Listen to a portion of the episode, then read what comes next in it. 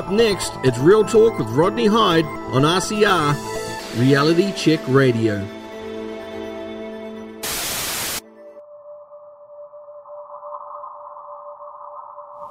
What I want to achieve with RCR is conversation.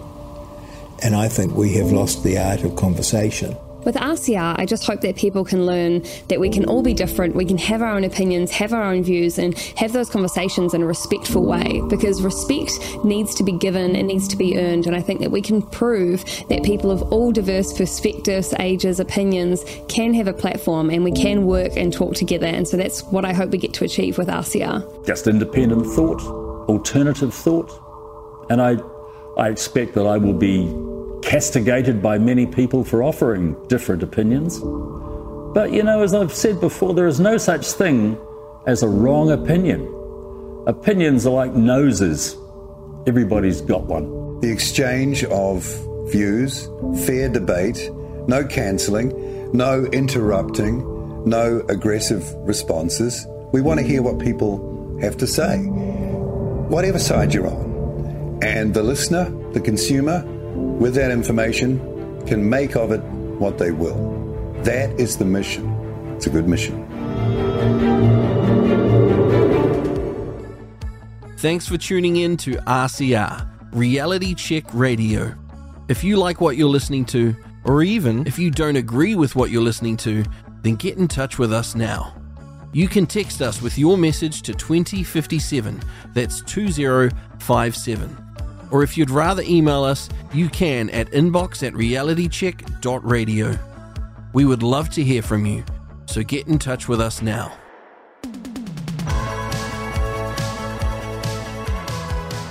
Good morning, everyone. You're on Reality Check Radio. It's Real Talk with Rodney Hide. Thank you so much for having me along for the morning. It's uh, lovely to be with you. And we've got a great show lined up. We're starting off, it's 50 years this year since the domestic purposes benefit was introduced.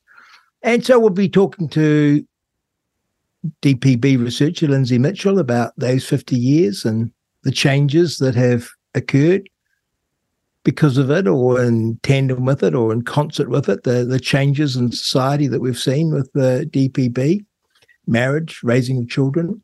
Uh, we'll be talking to Link Teal. Oh, this is interesting. We're going to be talking about CB radios, which I've always had a fascination and I've always sort of liked the idea of being the rubber duck and talking on a CB radio. Uh, he's going to talk about this and how we can use it in emergencies and how we can um, add CB radios to our preparedness for untoward events such as flooding and earthquakes and what have you. Also, along, I'm so looking forward to this Take Peters, Take Take Peters apologies, Take Peters. He's going to be telling us about how he spends his time stopping food waste or reducing food waste and feeding people and what it's meant for him and for others. Remember, you can send me a text 2057, email me inbox at realitycheck.radio. And again, thank you for having me along as a part of your day. This is Real Talk with Rodney Hide. Tuesdays and Thursdays from 10 a.m. The greatest threat to our democracy and our country is the belief that someone else will save it. RCR is on a mission to revive honest media, and now you too can help make that happen. Introducing the Foundation Members Club, the easiest way to support RCR and be rewarded for doing so. Receive exclusive benefits only for members, including your very own backstage pass to join the hosts for interactive behind the scenes discussions. And also our all new daily curated news summary, RCR Bites, delivered to your email inbox every morning, keeping you on the pulse of the news that matters in just a few minutes per day.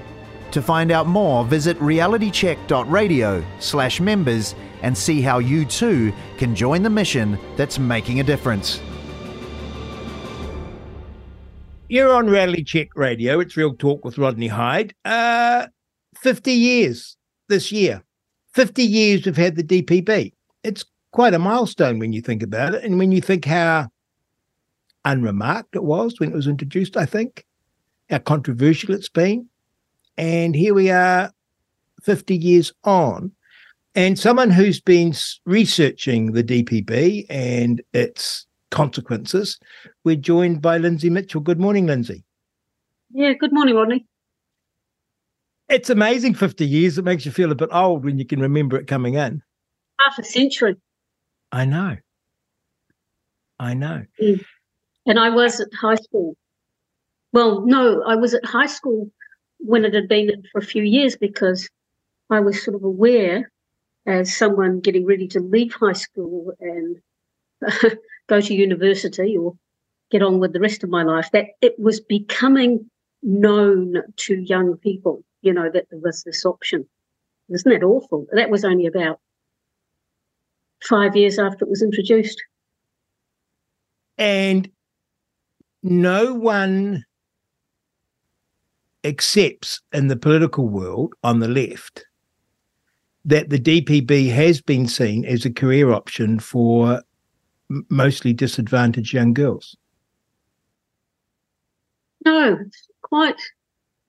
It's it's surprising to me that they fail to acknowledge that there's some degree of, um, yeah, uh, choosing choosing to do this as a lifestyle option. Maybe that's a bit a bit too um, shows too much pre-thought but certainly there's i i believe um, people sort of just get in get into it it's it's, it's um it's part of their environment mm. because they've grown up in an environment where it's quite common and um, I mean, there is definitely research that shows that if you've grown up on welfare as a, a, a female, that the likelihood you will go on to have children and be on welfare yourself is very elevated. And there are entire streets where they're DPB, everyone in the street or close to it. Like it's not the exception in some communities, but the rule. Yeah, I don't know if I'd go as far as saying the entire streets, but there would certainly be um, the poorer communities where probably as high as half. Um, Amazing. Tell half me, of the half of the children have mothers on the DPB. I, I don't know, but um, that shows you that shows you that I was a politician because I'm giving to hyperbole. Half becomes everyone. well, no, I don't know though, Rodney. I haven't I haven't walked down this street, but your common sense common sense tells you that in the um, most deprived neighbourhoods, it would be very common. When the, you look at the, the the Tom Sowell, do you know Tom Sowell's great quote about this? Um, he said to rich people, he said, How would you like it if I offered your teenage, 14 year old teenager a hundred thousand a year if she had a baby? And they say that would be terrible if you did that. And he says, yes, but that's what you're doing effectively to young black girls. It's not a hundred thousand, but to them it's like a hundred thousand if you're rich.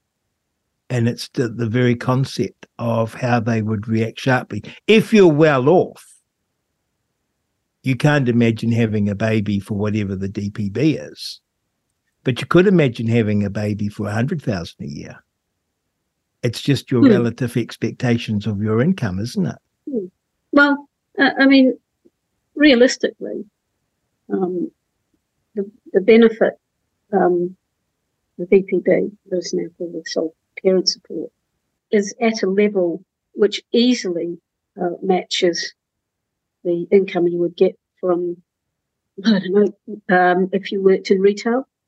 Yes. Um, you know, low skill, unqualified work um, the DPB easily matches. Hmm. Take us That's back 50 years, Lindsay, to you being at high school.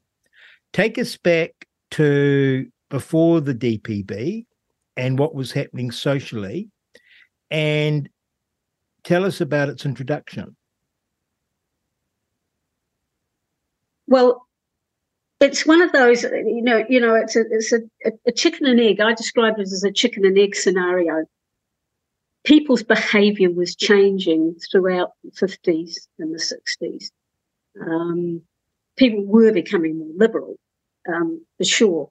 They were um, young people, in particular, as you will know, were kicking against some of the social constraints that their own parents had had conformed to. Um, the, the rates of ex-nuptial or out of marriage births were, were rising, um, and and people were were not accepting the confines of, of marriage, you know, till death do us part, if they weren't happy. Um, they were protesting for, for easier divorce laws and so on. So society was changing. And as I point out in, in the essay, that governments do rightly um, respond to demand for legislative changes as society changes. But sometimes that response in and of itself um, accelerates the change. Mm. Um, and I still m- maintain, broadly speaking, that we would never have seen the levels of single parenthood if we hadn't subsidized it. Mm. Well, that's almost common sense, isn't it? Uh, well, yes, you know, governments get what they pay for. Yes. And um, we were having increasing ex nuptial births, births out of marriage. We were having more mothers keeping their children rather than putting them out for adoption. There was a growing loss of stigma about having a child out of wedlock. Mm. And at the same time, there was increasing divorce rates and divorce being made easier. Yeah. Because yeah. there's two ways for a woman, for a mother to end up on the DPB. One is to have a child without getting married, and the other one is to have a divorce or separation from your husband or partner. Yeah. Yeah. And but, all, I mean, the, all, all these things were happening and at the same time, governments lowered the cost of divorce, less stigma to having a relationship and children outside of marriage, and subsidized motherhood out of out of having children without having a husband. So the whole thing accelerated. What were the numbers back then, Lindsay? Well, in the um, in 1968, a what was called an emergency uh, domestic purposes benefit was introduced, and that was still um, uh, uh, could only be granted at the discretion of the people who worked at social welfare, as it was then. Um, that was 68. By 1973, there were around six or seven thousand people on that benefit, and um, and the need was, you know, ex- accelerating. The demand was growing, and um, it's a bit of a myth that it was the Labor government. Well, it was the Labor government that introduced the, um, the statutory domestic purposes benefit in 1973, which meant that somebody was entitled as of right. There was no discretion involved anymore. but the national government that had the outgoing national government um, had a members private members bill um, in the offing by an MP called Lance Adams-Schneider. Um, so they were they were on board to introduce their own um, form of statutory entitlement, but they lost that election and, and Labor came in, uh, and they they did that, and um, it came into being on November 14, 1973. So 50 just, years ago. And back. And at that point, so that point, yeah, six or 7,000 people. And then what did it rise to? Well, it just kept growing right through the 70s, 80s, and 90s. Um, at, at, its peak, um, sometime during the 90s, around about 114,000. Um, I mean, there was quite and a lot of alarm. Sorry sorry, you carry on. There was quite a lot of alarm even by the late 70s the late 1970s because they had an inquiry then and um, tried to tighten up on the eligi- eligibility criteria, um, introduce things like, you know, you'd have to go to uh, marriage guidance counselling before you could qualify. Um, but but nothing nothing that was introduced made any difference. The numbers just kept going up. Um, by the 90s, you'll remember we had that terrible recession in the early 90s where unemployment hit 11%. Um, I mean, young people these days have got no idea what 11% unemployment looks like.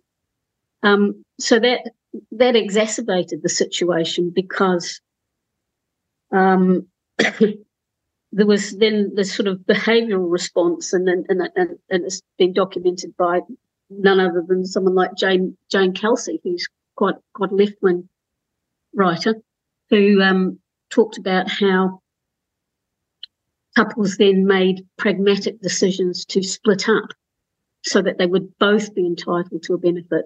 Um, the female, obviously, the DPB, and the male an unemployment benefit, so that they would have more income. I mean, that's split up um, in inverted commas. Um, so that that sort of pushed the numbers along as well. So right, you know, it, it went as high as about 114,000, and um, thereafter, you know, it's come down a little bit. It's very hard at the moment to tell exactly how many people are on a benefit because they fiddled around with the name and the, you know, the qualification, the, the qualifying conditions. For instance, now you can only be on the sole parent support until your youngest child is 14, and so then you you you just transferred onto a job seeker benefit, but you don't appear there in in those numbers. But at the moment, there are over 100,000 sole parents on welfare, just to bring you up to date. 100,000? Mm, at the moment. They're not what, all on the sole parent benefit, but, but overall the benefits. What, what has been in the data that you look at, what is the consequence of sole parenthood for children? See, know? that's a big question. It's a big question.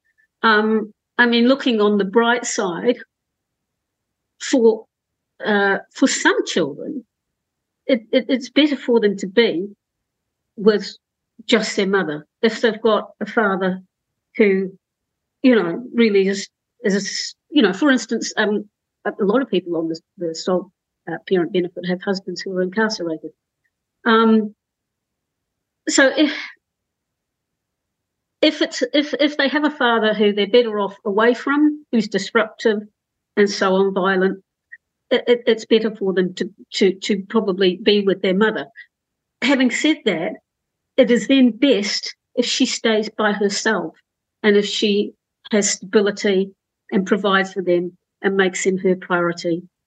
Um, then in, in that case, it may be better for the child. Okay, but in general, it's not a good thing for a child to be raised without their biological father. It's just not. And, and there's been there's so much evidence um, in terms of their outcomes, in terms of um, their educational outcomes, um, their social outcomes in terms of mental health, um, whether or not they go on themselves to be dependent on welfare. Uh, you know, it's the in America. Um, they pretty much, you know, they're, they're they're sort of a more conservative nation than we are, and even on the left, we call say the, the, the Democrats are, are more like you know our national party, and they're the left party. They accept they accept that married, two parent families, science shows that is the best environment for children. And yet we just we we fail to take that line in this country, and I don't know why. We're blind to it. We're, we anxious not to be judgmental? Oh, for sure. Yeah. Yes, we are. Um,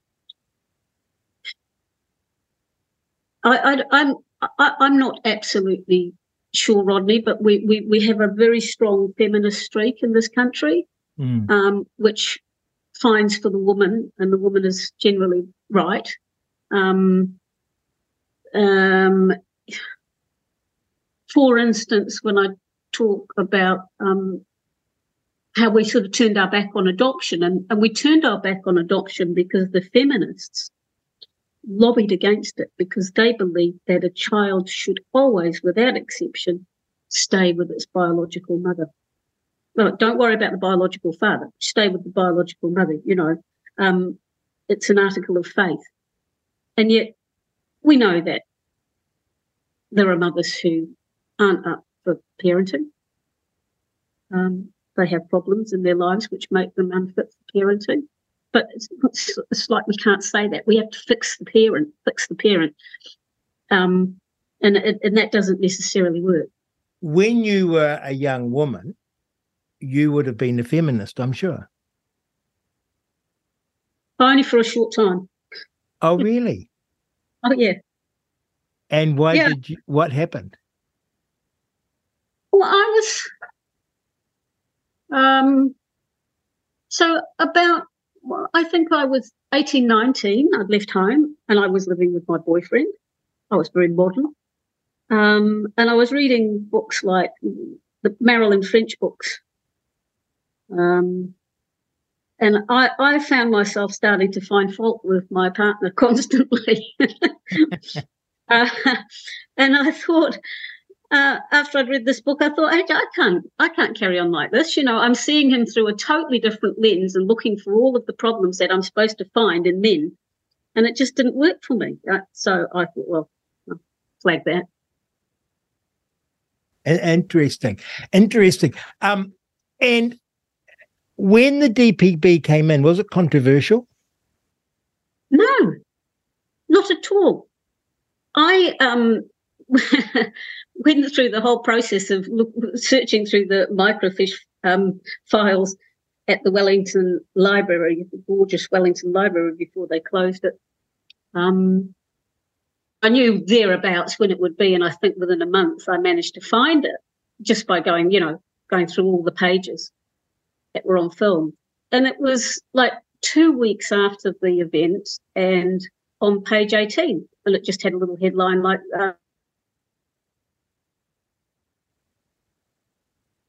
all sole parents, including sole fathers and appeal court or something like that. But it was just totally unremarkable. And it was just like a an evolutionary process. And yet, in hindsight, it was a significant shift in the expectations that we have of families, mothers, fathers, children, uh, being in a financial position to look after your children before you have them. Um, and I would hazard a guess a level of irresponsibility about having children in the sense that you hmm. didn't have to be have the financial wherewithal to provide for them before you had them? Well, it's a lot. Of, a lot of people will always take the path of least resistance. That's mm. human nature. Mm. Um, there's been a shift too, hasn't there, where we are the generation, the boomers, who were all about me. And mm-hmm. I look back on my mother and father, and if you'd said to them, Are you happy, mum? she'd look at you and think you were insane. Mm. Because it's not a question that she would ask of herself. Because she was married with children and had a job to do. And it would never occur to her to say, Oh, I think I'd be happier if I kicked dad out. Or I left, or I picked up with Bob down the road it wasn't part of her thinking. It was, I'm a wife and a and a and a mother, and likewise with my dad. You worked, you provided for your family, and you were a husband and a father, and they were heavy responsibilities that you took seriously, and you put that ahead of yourself. And I compare myself to them And I was growing up always thinking what suited me. If you know what I mean. And you suddenly realize you find yourself talking to people and you're thinking, oh, look, I'm not very happy in my marriage. You know, I'm not very happy with Sam. I'm not very happy with Diane. Um, I think it's best for the children we split. and it just was it was just never a thought to my parents' generation. But you know that that sort of um, I think it's I think it'd be better for the kids if we split up. You know, um, it's quite comical, isn't it? Really, it is um, comical. Transposing your desires onto what'll be good for somebody else, because um, it, it it isn't it isn't good for children when parents split up um, unless their parents are, you know, at, at, you know, on the point of strangling each other. Mm. Um, children uh, take a lot, take it to heart. You know, they blame themselves for the fact that their parents split up. You know, what did I do wrong? Why did yes. dad go? What have I done wrong? You know, it's yes. terrible. Um, and it must be very hard if a new man comes on the scene.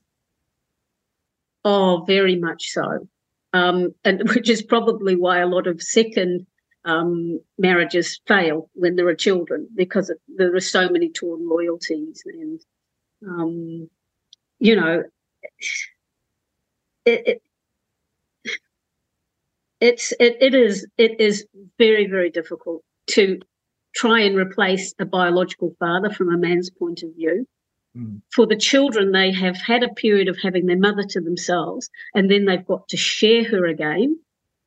Um, the mother might have been unhappy, and suddenly she's happy again. And again, the children go, why didn't I make her happy? How come he makes her happy and I didn't make her happy? You know, we we we don't give children enough credit for how they see and feel the world.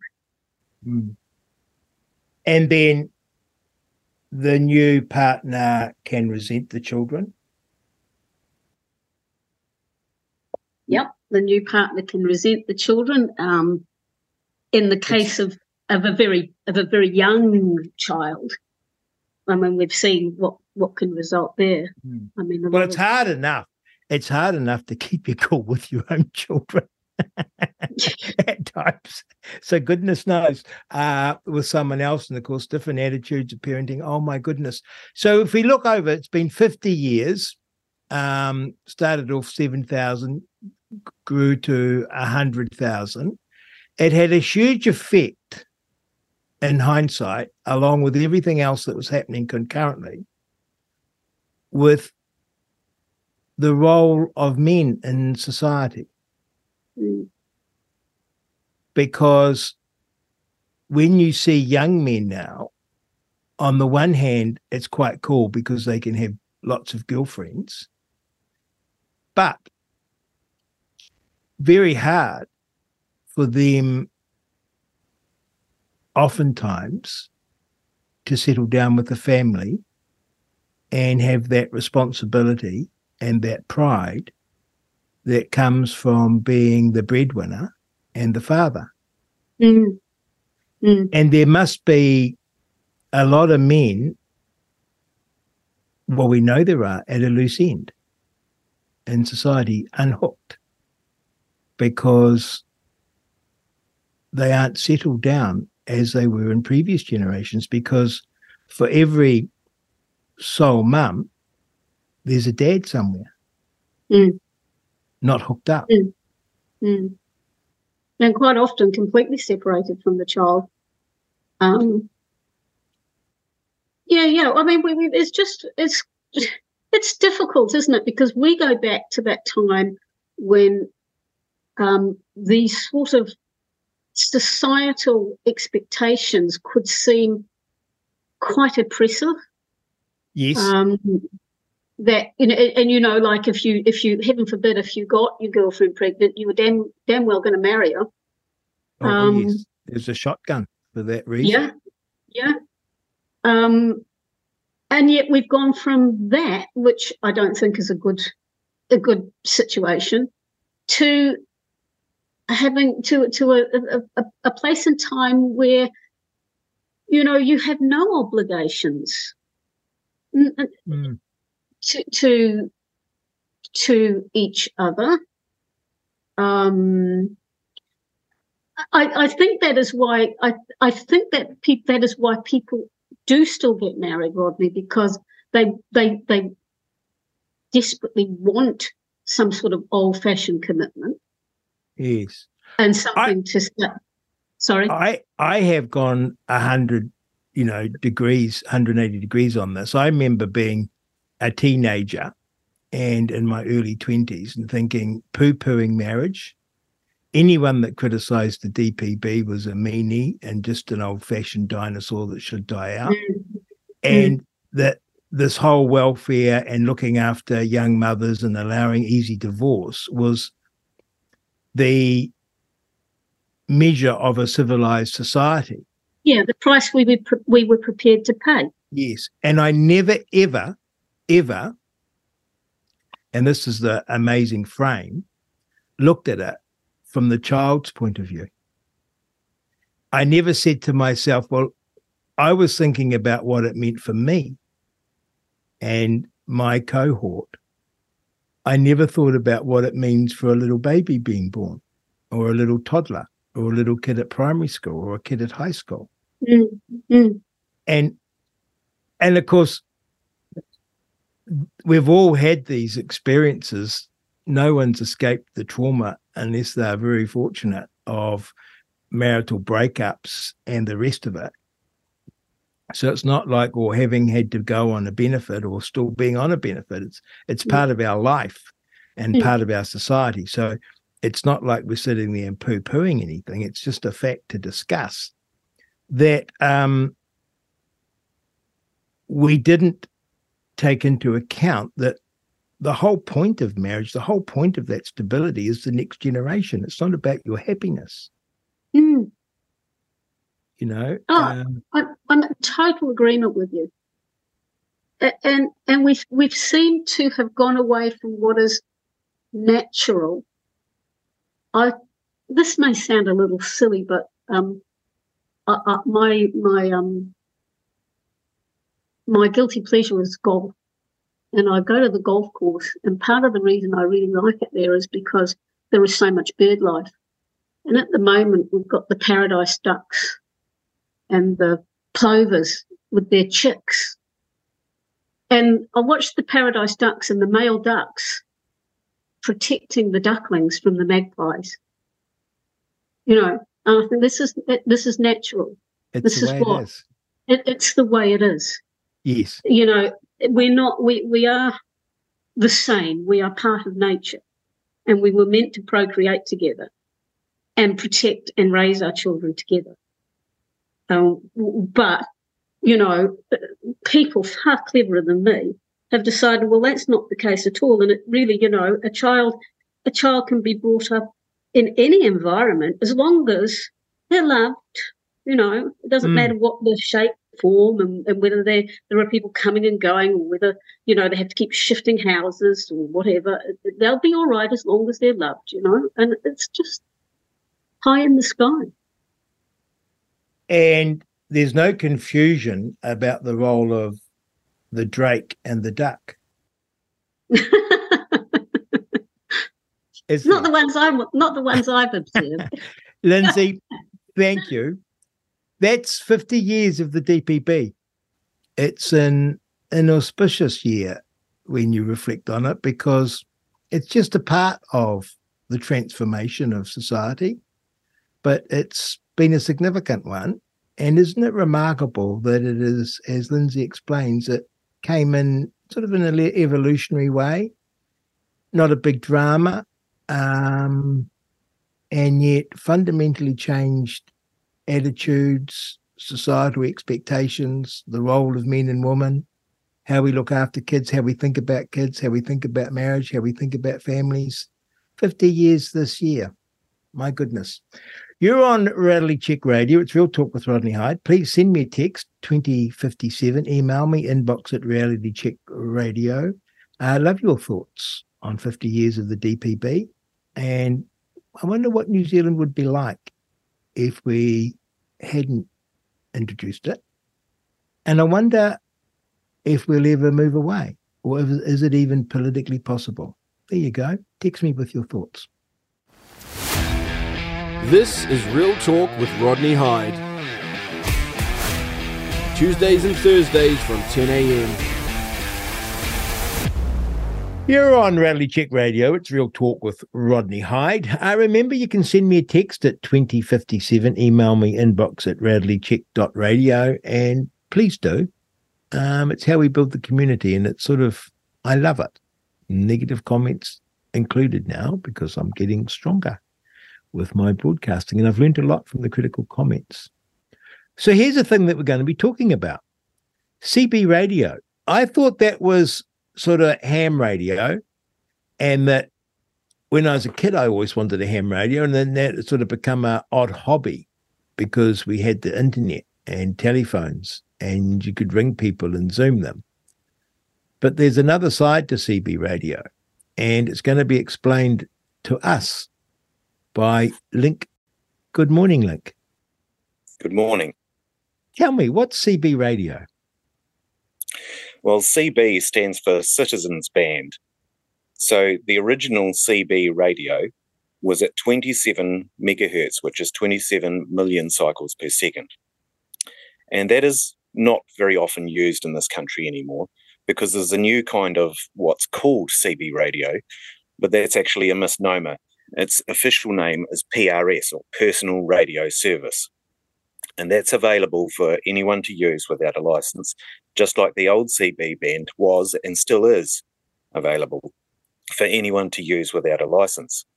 Now, the new one that people call CB, which is actually PRS, Personal Radio Service, that's at 477 megahertz.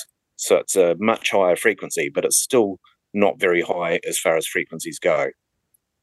And that's also a different way of modulating the voice onto the radio waves. So the two are not compatible, but both of them are still available for the public to use. And it must I'm have been it must have been quite an enlightened thing or forward thinking thing that when they were carving whoever the government of the day were carving up the spectrum that they made a citizens band. Yeah. I'm not quite sure who lobbied for that or how it came about, but it is a good thing. And both of those are still available. So it's quite exciting. And that is separate from the ham radio frequencies, which ah. licensed ham radio people can use all sorts of other frequencies. So a ham radio is using other frequencies, and for that, you need a license. Yes. And do ham radios reach further? Yes, they can. Hmm. So tell us, and are these two citizens bands that are available? One's called CB, True CB, yeah, and one's called PRS. Are they equivalent in terms of practicality, or is one better? Well, they have completely different applications. So the old CB is in what's called the HF or the high frequency spectrum, and it can actually go significant distances. The new PRS radios in the UHF or ultra high frequency spectrum, and it's just a small part of the UHF spectrum, they don't go as far, but they are clearer, more versatile, more compact, easier to use, and they're the most common. And, and that, so when I buy I those little that I when sorry when I buy those about little, a year ago, Sorry, we're just getting cross purposes. I do apologize. So those little walkie talkies that you buy from Dick Smith, they're yep. on the is it they're on the PRS? Yes, they are. Okay. Okay. And those little walkie talkies, I've got some for the kids. And I mean, they're good for maybe 200 meters. That's about it, right? Well, the little ones are, yeah, but you can get bigger ones that are good for longer distances. Okay. So tell me about the CB radio and its and its application and how you see it working. So I had a vision a year ago that we could create an independent nationwide network using these channels that are freely available to the public So the application for CB, the old true CB, is for doing the long range links. And that can be done because there's a new type of CB radio now that has something called single sideband. And because of that, we can get much longer distances. And then the short range communications in each region will be done by PRS radios, which have more channels available and are more versatile. And with those radios, you won't be talking to someone on the other side of the country. You'll be talking to people in your own area, which is what most of your primary communications need to be. You don't want to be getting interfered with by people on the other side of the country, making your channel busy with communications. Hmm. And the purpose for this hookup? Well, I have seen in my career as an industrial electrician a number of instances where things have gone offline. In 2006, there was a snowstorm came through Canterbury, and I personally witnessed behind Chertsey 11 kilometres of power lines that were dropped like dominoes because of the snow loading at one end. And it took over a month for them to reinstate power to that region of Canterbury. In the same event, vast areas of Christchurch City were without power for around two weeks. And everyone who had done the right thing for the Clean Air Initiative by putting in heat pumps instead of log burners couldn't keep warm. In addition to that, the cell phone towers kept going down because they couldn't keep enough generators to them to keep the power on to the cell phone towers. And some of the generators and fuel were being stolen. So these issues happen. And then, of course, there was the Christchurch earthquakes, and there was mass disruption to communications then. And then there was the Kaikoura earthquakes. And more recently in the North Island, there's been flooding in the Hawke's Bay. And people there know very well about lack of communications. And I was speaking to Paul in my local ham radio group, and he said that the HF radio, now that's the same spectrum that the CB is in, HF radio was the only thing that could communicate into the Hawke's Bay from the Blenheim Emergency Operations Centre. And the Civil Defence does not support HF anymore. They've invested all of their equipment in VHF and UHF. And the only reason there are HF radios in the Emergency Operations Centre is because of the ham radio group. They've got a couple of radios there. My goodness. So things do go off. And when we lose communications, radio is the only thing that doesn't require a third party. This is the problem. Everything we're used to, cell phones and radios that use repeaters, those sorts of things, the, the ones civil defence use, VHF and UHF require repeaters. Those things are all subject to being taken offline. Satellite phones use satellites and they can all fail because they're relying on a third party, someone or something, to provide you a service. What I'm advocating for is point to point radios in a nationwide network so that when things get cut off, we still have an option. And in an emergency scenario, that could be life and death. Yes. There's a friend of mine that went to the Hawke's Bay and he said that he went up some remote valleys looking for people and he found people that were in very dire situations. And they were so grateful that he had handheld radio to call out to other people in his team up there and get help because without it, those people might not have survived. And do you? So the idea is you have a, a CB radio link through New Zealand. Yes. Then you have handheld radios that go to the nearest CB person. Yes. Who can that's then talk, talk to anyone in the country. Yeah, that's the idea. Yeah, so you have so, the handheld PRS that does your short range communication, and then at least one person in your area will have a longer range CB to talk to other areas around the country. And those handheld ones, Link, how far would they reach? It varies. It's such a piece of string question. I can't give definite numbers, but I can tell you from my experience that they can do as, as little as a few kilometres out to 100 kilometres, depending on circumstances, and antennas. Antennas Okay. are key to getting range. Okay. So you could actually carry a portable antenna with you.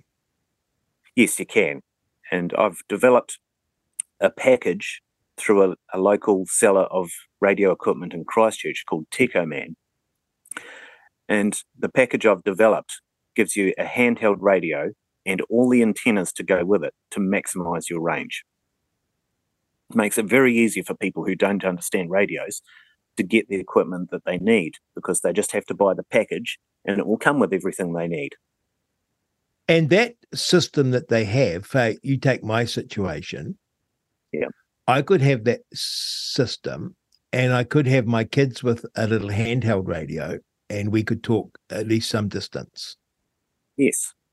And I could do that. Obviously, people could listen in, but I could say, Where are you? Is everything okay?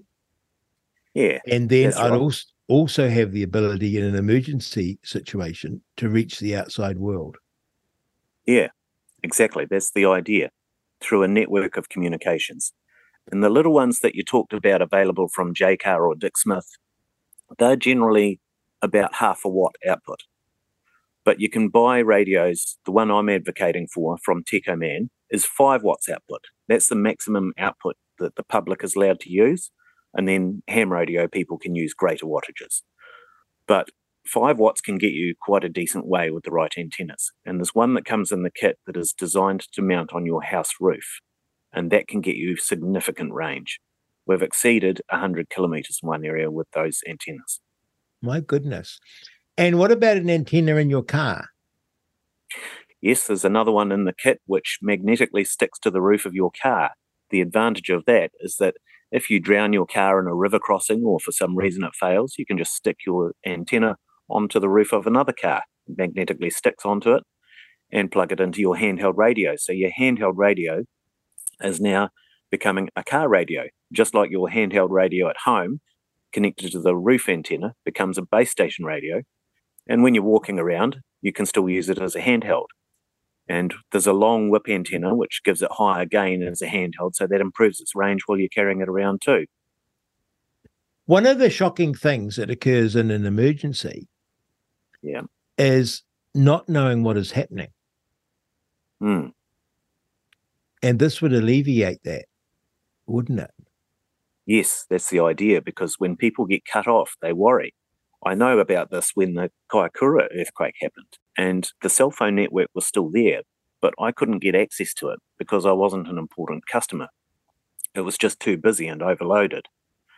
And I know they prioritize their customers when the network's overloaded. And so I couldn't tell if people were all right. And I know that there were lots of people that were very worried about their family, their friends, and people they knew. And with radio communications, we can get messages through an alternative channel. When um, I was a minister when the Christchurch earthquakes hit, Yeah. and we were all in Wellington, all the ministers, and a cabinet meeting was quickly called, and like we met, you know, twice a day, and That's interesting. Pretty intense. Tell me more. And we were sitting in there with the emergency systems in place in the bottom of the beehive, but literally ringing people we knew in Christchurch on cell phones, seeing if we could get through to find out what was happening. We struggled with communication to Christchurch. That is, you know, the New Zealand government. Yeah. and um it shocked me because you think you know civil defense and all that it would all just be pretty flawless. Um but it's very hard to discover what is happening on the ground when there's an emergency and cell phone towers are knocked out or overloaded because everyone's ringing everyone up um and of course, I'm living in Otago now, and we often have the power go. Yeah. And I am shocked how helpless you are and how much we now take electricity for granted. Yeah. And you know, I I um the power would go and it's oh I, I, I can't do I, I, I can't um work on my um I can't work on my PC. Oh well I'll go and make a cup of tea. Oh, I can make a cup of tea. Oh, I'll turn on the TV and find out what's happening.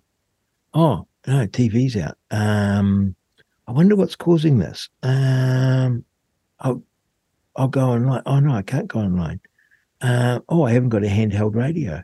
Um, all these things. Oh, the cell phone's not working. Um, and you and you know that's only for a few hours. Yep. And if you're apart from your family, the panic would be huge. Yeah. Yeah. So you're some people. So, what is the expense of this link?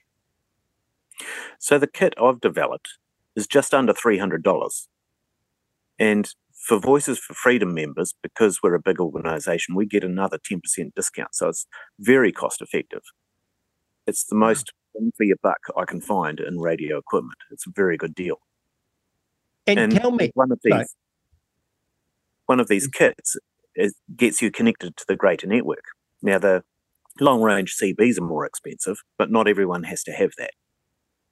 Yes, because what you're saying is that's for someone um that's for for someone that's connecting to the outside world. Yes. With your kit, you're you're several kilometers. Yeah. So it can vary depending on circumstances. You could be 50, 60, 70 kilometres range, or you could be only a few kilometres in adverse terrain. And much of New Zealand has hills in the way, so we do have some challenges around New Zealand. But in my situation, I can frequently get out 30, 40 kilometres and talk to people no trouble. Now, would they need a similar powered radio and antenna for them to talk back to you? Yes, they do. Yeah. So they couldn't I couldn't have my kids with a little half kilowatt one and be chatting to them 10 Ks away. Well, you mean half a watt? Yeah. Yes, because half a half a watt. is very Oh, different. yeah. Cool. Sorry, half a half watt. watt radio won't talk very far. But in line of sight, a half watt radio can still do about a kilometre. Okay. In fact, in perfect circumstances, it could probably push out to about three kilometres from a hilltop to a hilltop with Mm. those little half watt ones. Mm. But that's assuming no trees in the way, that sort of thing. And of course, if you're in trouble, uh, you can climb and Yes, increase your range. Um, Yeah. That's actually a very good deal. And if you were in a anywhere in a city, in a town, in a rural situation, that could be an absolute lifesaver and certainly give you some peace of mind. Yeah, exactly. So you, if let's imagine this, um, I'm sitting here in Otago. I'm on the Queenstown side of the Nevis Bluff. Um, I can imagine a big earthquake hitting here because they're top of mind because of Christchurch and Kaikoura. And I can imagine the road through the Nevis blocked, the road over to Wanaka blocked. Mhm. And at that point, unless you're prepared to do a hair raising four wheel drive trip, you're blocked in. Yeah. I can imagine at the same time the power going out because of the earthquake and cell phone, so cell phone towers down. Yep. So It's at that quite a realistic possibility. at that point, you have no communication. Yeah. You know there's been an earthquake. You don't know if you've got the tail end of it and the rest of New Zealand's gone, or whether you were the epicenter. Yeah. You don't know whether you can get out in your truck or whether you should s- stay put. Hmm. Quite a pickle without information, isn't it? You could have a transistor radio. Yep. Um, by the way, the funny thing I heard about that was friends of mine have had transistor radios in emergencies and didn't know to tune them. Yeah. You know what I mean? Like they've just got a transistor radio, thrown it in their kit, and when there's an emergency, turned it on and like got static Yeah. Because they haven't got the frequency. They've got. I don't even know. I wouldn't even know what a frequency. Whether you try and get three YA or three ZB, I wouldn't even know what they're called these days, right? Yeah. Yep. Um, but you could hop on your CB radio, and the critical thing then is you've got a voice out. Yeah. Exactly.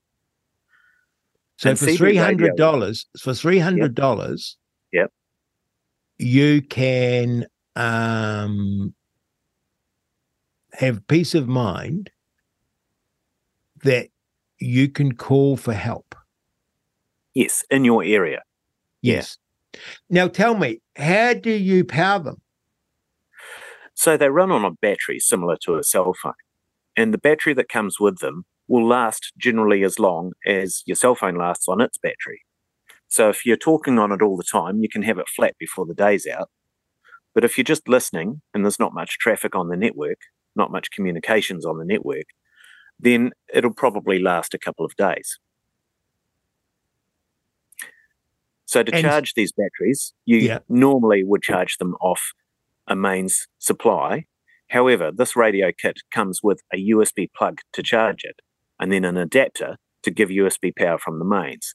So that gives you lots and lots of options when there isn't power because USB outlets are everywhere. So initially, you can run it from anything that has a USB outlet, like your laptop or your car has USB outlets.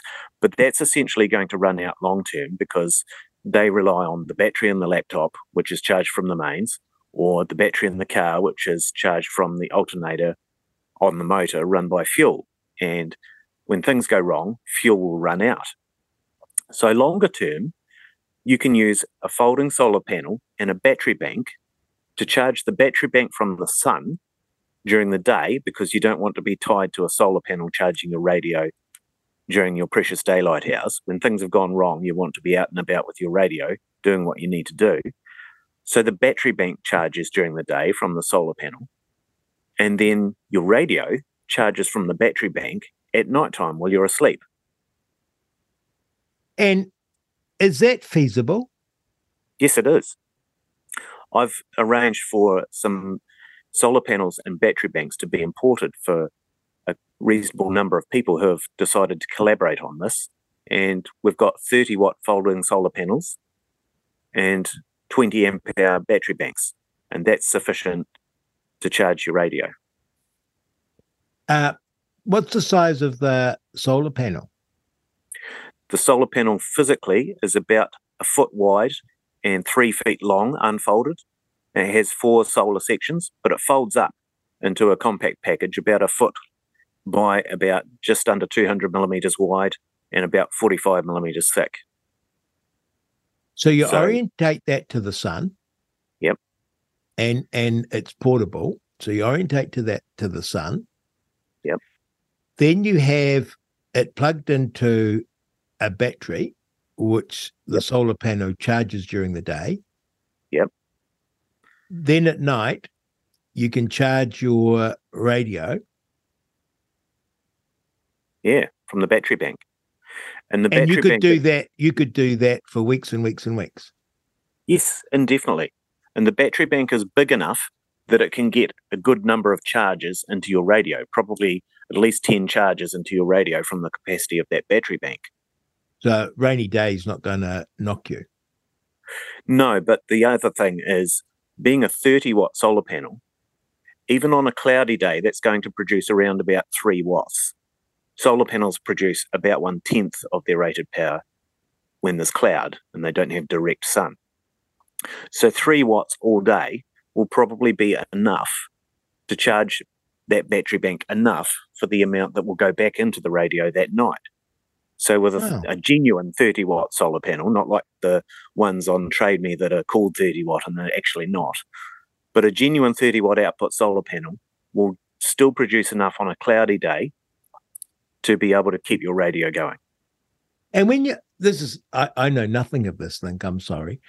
Eh, yeah. When you say a cloudy day, could it be raining? Yes. My goodness.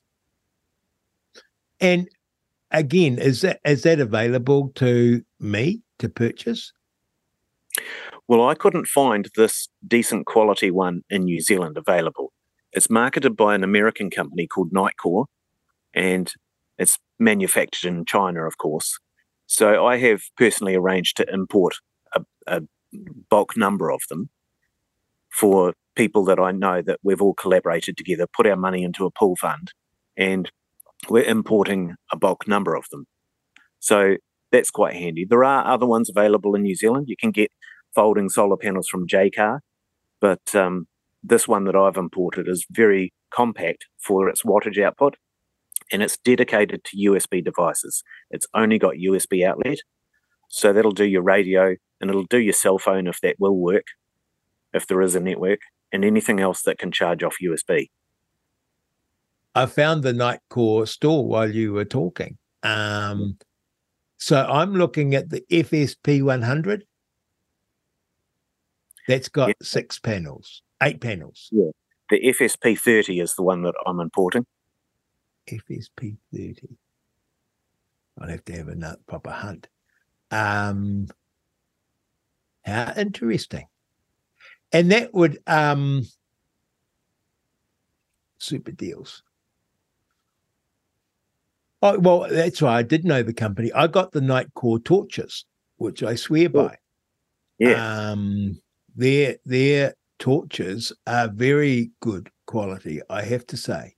Um, yeah. Um, go to heck. I didn't know all this. I do apologize. Oh, here's the F- FSP30. It's priced here at 119 US. Yep. Does that sound right? Yep, that sounds right but you'd have to buy the battery as well. Yes, you have to buy the battery as well. But then you set up. Um, and if you were camping, that's your phone's charged. Yeah. Yep. Okay. So, so we've got this system. So, have you or how long have you been involved with CB radio? Well, on and off, I've been involved with radio most of my life. I had little walkie talkies as a kid. Mm. But I spent most of my life as an industrial electrician, which you wouldn't think was involved with radio. However, while I was doing that job, we daily would use what's called RT units, which stands for radio telephone units. There was one in every vehicle, every work ute, and we were using those to communicate in the company. We had a commercial licensed channel, and they would often reach well beyond the scope of cell phone coverage. And we were using those before cell phones were a common thing. In fact, when I started in that company, we didn't have cell phones, we just used the RTs. And so that was one part of my job. Another part of my job, because I worked as an industrial electrician, a lot of what I did was pumping be it irrigation pumps, town water supplies, sewage stations, things like that. And a part of that was that most of those sites were remotely controlled and remotely monitored by what's called telemetry, which is data over radio communications.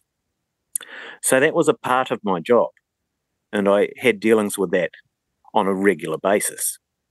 So I also, as part of my job, would use the handheld PRS radios for communicating with other tradesmen when we were commissioning or setting up irrigation systems because we would have three, four, or five pumps around the farm and they all had to start and stop automatically. And sometimes that would be done with wires in the ground, other times it would be done with radio communications, telemetry. And we would commission those using PRS radios to talk to each other across the farm and make sure that they were doing what they needed to when they needed to. So I've had quite a lot of experience with using radios. But until this year, I had no qualifications in radio. And it's an interesting little story that I've told in my talks because my neighbor earlier this year was studying for his amateur radio license. It's known colloquially as ham radio. And I didn't really know this, but he came over and wanted to ask me some questions because he knew I knew, knew stuff about electrical. So I answered his questions and he was surprised and said, Oh, you know, you'd probably pass the test. Why don't you come to my place and do a practice exam? So I went over in the evening and did a practice exam at his place and passed that. And he said, Well, I'm sitting the test tomorrow. Do you want to come along?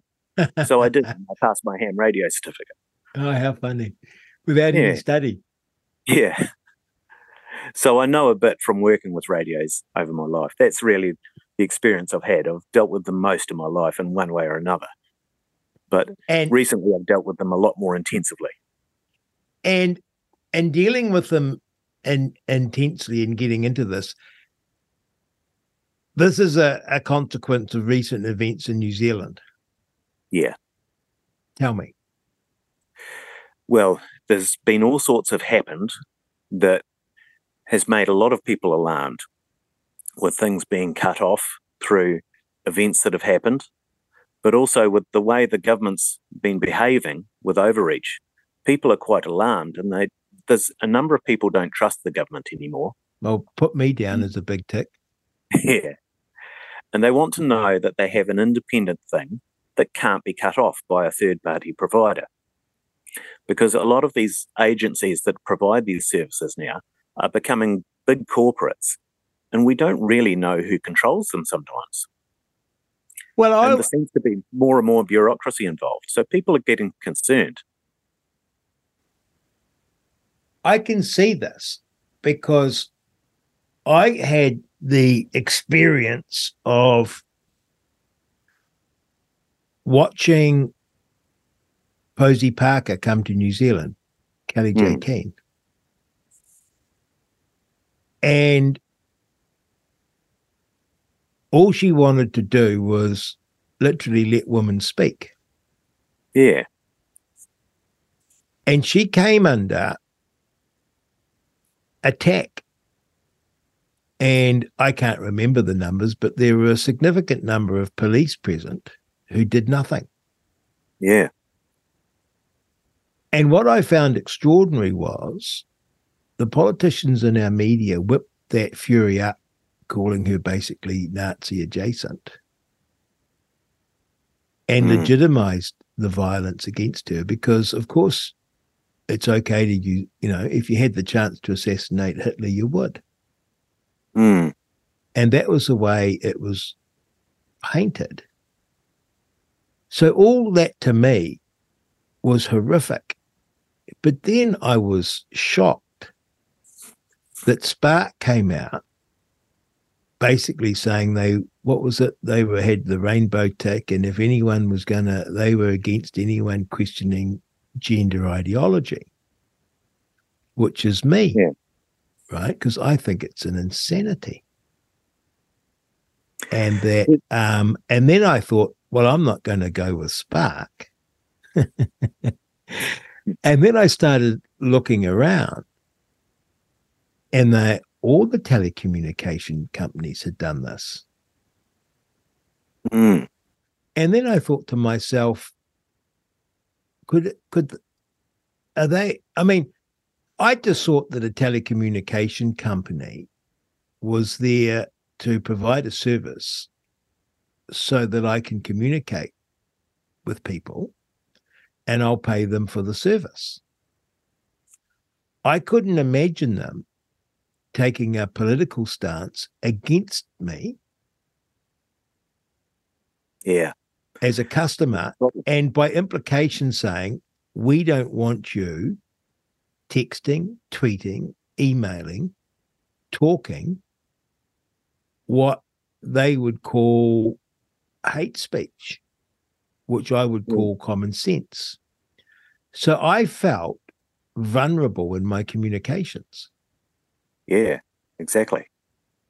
And by the way, I, I never believed that Twitter and YouTube and Google and that were being censored I people were telling me this, and I thought that no one would agree to that. And then you discover through the Twitter files that's exactly what was happening. Mm. Yep. So you you feel if this is the start, you can imagine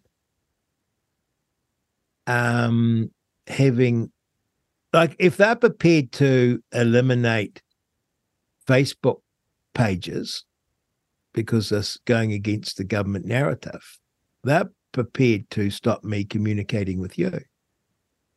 Yeah. And this is a, a hypothesis for you. Yes. If they manage to bring in central bank digital currencies, for example, yes. then if you are bound to that or stepping outside of that system, then if you choose not to subscribe to central bank digital currencies, then you will be unable to pay for your internet connection, your Spark subscription, or anything else, your power. You'll then be denied all of these services. So, how do you communicate? Hmm. Have they, has the government, and when we say they, I think we are talking about government, bureaucrats, um, agents, uh, who are listening to world authorities like the UN, the WHO, um, the World Economic Forum, all the good and the worthy, with billionaires on board sloshing their money around the media. We have seen how quickly the media have sold their souls and no longer report with even a pretense of objectivity or report the other side that they are activist in their reporting. So that to me is who the they are. And yeah. um, they have no regard for the citizenry, you and I, and that we are having in our mind's eye that if we thought the control that occurred where we were locked up over COVID, denied entry to our businesses, and then mandated out of social life with two classes of citizen, how easy that was to achieve, that could be just a foretaste. Yeah, it could. And you know, I find it very interesting what happened with the Public Interest Journalism Fund. Yes. I watched it with interest and learned a bit about what's happened there. The covenant that they, the, the contract that they have to sign I hear that that involves clauses where they have to push certain narratives, Correct. which is quite alarming. And it brings to mind a saying that I heard some time ago that modern slaves are not in chains, they're in debt. Uh. And this is so true with the media agencies. They can't now pull out of that Public Interest Journalism Fund contract, even though the fund has finished if they then go against the narrative that that contract requires, they have to pay that money back, which will make them bankrupt. That's right. That's that's absolutely right. I was shocked by all of that um, when it was explained to me. I was so shocked I actually read the contract because I couldn't believe it. Mm. Um, and as you say, if they don't if they don't promote the treaty partnership, they're in breach of their contract. Yeah. I also feel we're getting off the CB radio thing, but it actually relates to the significance of it. Mm. I also feel that fund will continue in some form under Mr. Luxon as Prime Minister. I wouldn't be surprised, but you know, I relate this to the same thing that we see happening. We see the same signs with the big corporates like the agencies you talk about before, the telcos and so on, pushing the transgender thing yes. and pushing all of these narratives. Why would they do that when all they're there for is to provide a service for communicating? Why would they then get politically involved and start dictating what you can or can't communicate through their network? There has got to be some degree of blackmail, some degree of being a slave because they're in debt to somebody over them. Correct. And that is potentially institutional investment houses. Yeah. Who will say, We will invest in your company, but you have to meet these obligations because we're ethical investors, Mm. which is to say, politically activist uh, investors. Um, is the CB radio able to be taken down or blocked? Yes, anything can be interfered with and blocked. However, I've often had that question at the presentations I've done around the country. And what I believe is that while they will be able to interfere with communications in a given area, they won't be able to shut us all down. There's too many of us. And if we all have a radio and build a nationwide radio network, I doubt they would be able to shut us all down. If they went as far as letting off EMPs, which stands for electromagnetic pulse, that's a weapon developed by the militaries many years ago. That's designed to destroy all electronic devices in a given area within range of where the EMP is let off. If they reverted to that, then they could damage radios in given areas that are not protected by Faraday cages. They would also damage any of their own gear that's not protected by Faraday cages. But they wouldn't be able to shut us all down because there would be other people around the country who are far enough away that their radios still work. And there will be people who have spare radios in Faraday cages. So that when one radio gets damaged, they can pull another one out and carry on. Isn't that extraordinary? Yeah. It's it's that movie Enemy of the State, do you recall it? No, I don't think I've seen that. Oh, oh my goodness. You gotta watch it. Um oh The name rings bells, but I don't think I've seen it. I've seen the likes of Terminator and The Matrix and other ones, but I don't think I've seen Enemy of the State. I'll put that on my watch list. well, what's extraordinary about it? It was Will Smith, who's recently become infamous for other reasons. I've hmm. just Googled it for us, and it was, I'm going to tell you the year. Oh, I got the wrong thing. Let me go back. I've got something else. Uh, film. 1998. And the idea was that I, Will Smith saw a politician kill someone and he became the enemy of the state because it was some plot that he had accidentally uncovered. Right. And he goes on the run.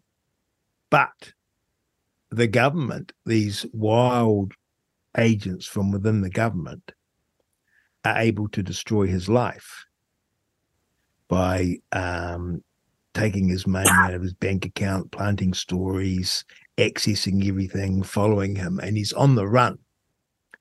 Mm. And he ends up with uh, going to an ex operative, and he's sitting in a Faraday cage. and it was like this dystopian picture of the surveillance state 25 years ago. Yeah. And I'd just become a new MP and watched this. And people who were into this stuff said, you know, that all that can be done as of now. That's and, true. you know, they were following him as on his cell phone. He was being tracked, you know, and he was finding out that they'd planted bugs everywhere. And um, Mm. he I guess the point of it was that what you reminded me of was it was the first time I learned of what a Faraday cage was. Yeah. so there's an agency in Hackman- America yes, called DARPA, which stands for Defense Advanced Research Projects Agency. And they develop military tech, frontline, leading edge military technology. And generally speaking, and I've heard this from a number of sources, anything they tell us about is at least 10 years old and stuff that is not of concern to them considered old technology. yes. Now, I've watched a number of YouTube videos on what DARPA can produce, and it's pretty mind blowing. So, what have they developed since then that they don't tell us about. I think what the public think is capable or is possible is only a drop in the bucket of what they can do. So we don't know what they can do. But what I am quite conscious of is that radio communications haven't been locked down. We can still use the CB band and the PRS band, which gives you two theories. Either they can shut it down at a moment's notice, and we don't know about that, or they don't really see that of, of big consequence because nobody's really using it. And I think that's probably likely to be the case. And if mm. we set up a wide network, we might then find out if we're over the target or not, if exactly. we become a threat. Tell me, um, presumably when you're talking on a CB radio, yeah, anyone can listen in. Yes, they can. It's public. Yes. Um, and you just have to be mindful of that. That's true. But did you know that anyone can listen into your cell phone? The GCSB has capability to listen to any cell phone call if they so desire. I've spoken to three different people over the years who have worked at the Waihopai spy base, and they can't tell me details, but they can tell me that there is an algorithm that monitors all communications that they can intercept, which includes cell phones, and that picks up keywords. If there are enough keywords that alert the algorithm, it is marked for a person to have a look at. And that person then evaluates whether it's of national security threat. I'm so, sure that's true. I don't know that um, yeah. for for a fact, but I can't imagine a government allowing encrypted technology in where they didn't require the algorithm to break it. Yeah, because right. um, Not, I don't know it for a fact either, but that's what I've heard, and I believe yeah. it to be. And and you would be contradicting your own national security interest if you think in that way. Hmm they'd say, um, "Oh my goodness, you know, yes, you could bring in your encrypted cell phones, and that'll stop your neighbor listening into your um, private chats, but to fight terrorism and uh, foreign threats." Uh, the government needs the ability in certain circumstances to be able to uh, authorize a wiretap. Mm. Uh, which would be to break the algorithm. I'm I I I could I would be shocked if they couldn't. Mm. If you know what I mean. Yeah. Um, well, I'd, be, I'd, I'd, actually be asking what they think they were doing. Um, yeah. Um, um, so yes, uh, but when you're talking on a um, on a CB radio, your neighbour could be listening in, right? Yes, exactly. So you just talk like you're in public. Yes. Yeah. You I read an article a few years ago, interestingly, just on the GCSB. In the local paper in Marlborough here, I read an article a few years ago that said that any vehicle that had been produced since two years before that date, which I can't remember the exact date, but it would be a few years ago now, any vehicle that had been produced within the last two years had GPS tracking, whether it was overt or covert, it still had it, and remote shutdown capability so that the GCSB or the police with authorization could shut down your vehicle. Mm-hmm. I found that fascinating. Uh, yes, and terrifying. So hmm. um, the US have a date. Tom Massie, Senator Tom Massie revealed this. They have a date when all car manufacturers are to have a kill switch. Yeah. And uh, the police uh, all these things have a sort of logic um, yeah. if you believe in the goodwill of government. If you mm. believe that government can use its power uh, ill advisedly or with ill will, um, it's terrifying. And I'm in the latter camp. So that you can say, oh, well, they've got the ability because if there's someone escaping or they're drunk, uh, we can just push a switch and kill that car. Um, mm. Now, that to me is terrifying because they could immobilize all the cars in the South Island, presumably. Yeah, all the modern ones. Yeah. And um, I had an old banger that I kept and kept and kept, and I just for for that reason, but I just mm-hmm. sold it because it was you know a collector's item, and I felt I wasn't looking after it. But I noticed yeah. with my truck that I bought that's sort of three years old, the thing can end up driving you nuts because I hook up, you know, to the battery to charge, and then it's all carefully electronically monitoring everything, and it just shuts the battery off because it says you've yeah. had enough. And yeah. um, I'm charging my phone or something, and I have to start the engine, and you think, nah, it's got plenty. I'd jump start it if I need to, or whatever. I'll, I'll, I'll give it a shock. Um, so these cars aren't necessarily reliable in an emergency no. situation. Well, it's interesting because a friend of mine in my local area told me about someone he knew that had a Volkswagen Touareg and it was just out of warranty. And he went to replace the battery because it was getting tired. So he went to Repco, got another battery, put it in, and the thing wouldn't start. So he rang up the Volkswagen agent and they said, Oh, we'll send a truck out and bring it into the yard. So they brought it into the yard and they gave him a call back and, and said, Oh, I'm sorry, sir, but the five computers in your car have lost their programming. And we're going to have to fly a, a technician in from overseas to reprogram the five computers. And the airfares are going to cost two and a half thousand dollars plus there's time to, to reprogram it. You must have changed the battery or something. And he said, Well, yes, I did, but I didn't think that that would be a problem. And it turns out that it has a C bus system with volatile programming in the computers. So if it loses power, they all lose their programming. To me, that's backwards technology. Yes. But um, it means that you can't DIY your car. Yeah. And um, again, there's good reasons for that and there's bad reasons for that. And we tend to fear the worst. Mm. Um, and well, that's when you start to feel extremely vulnerable. Yeah, that's right. A lot of these things we see implemented are advertised for our safety. Yes. And yes, they can be for our safety, but inadvertently they can be for our control as too as well. Yes. As our safety. Yes. Um, and you know, the old saying is that tyranny preaches tolerance until it has control. And yes. that's what alarms me. Yes. No, I I concur heartily. And I mean, we were make it personal. Hmm. I was put under house arrest. Wow. No, in COVID. Yeah.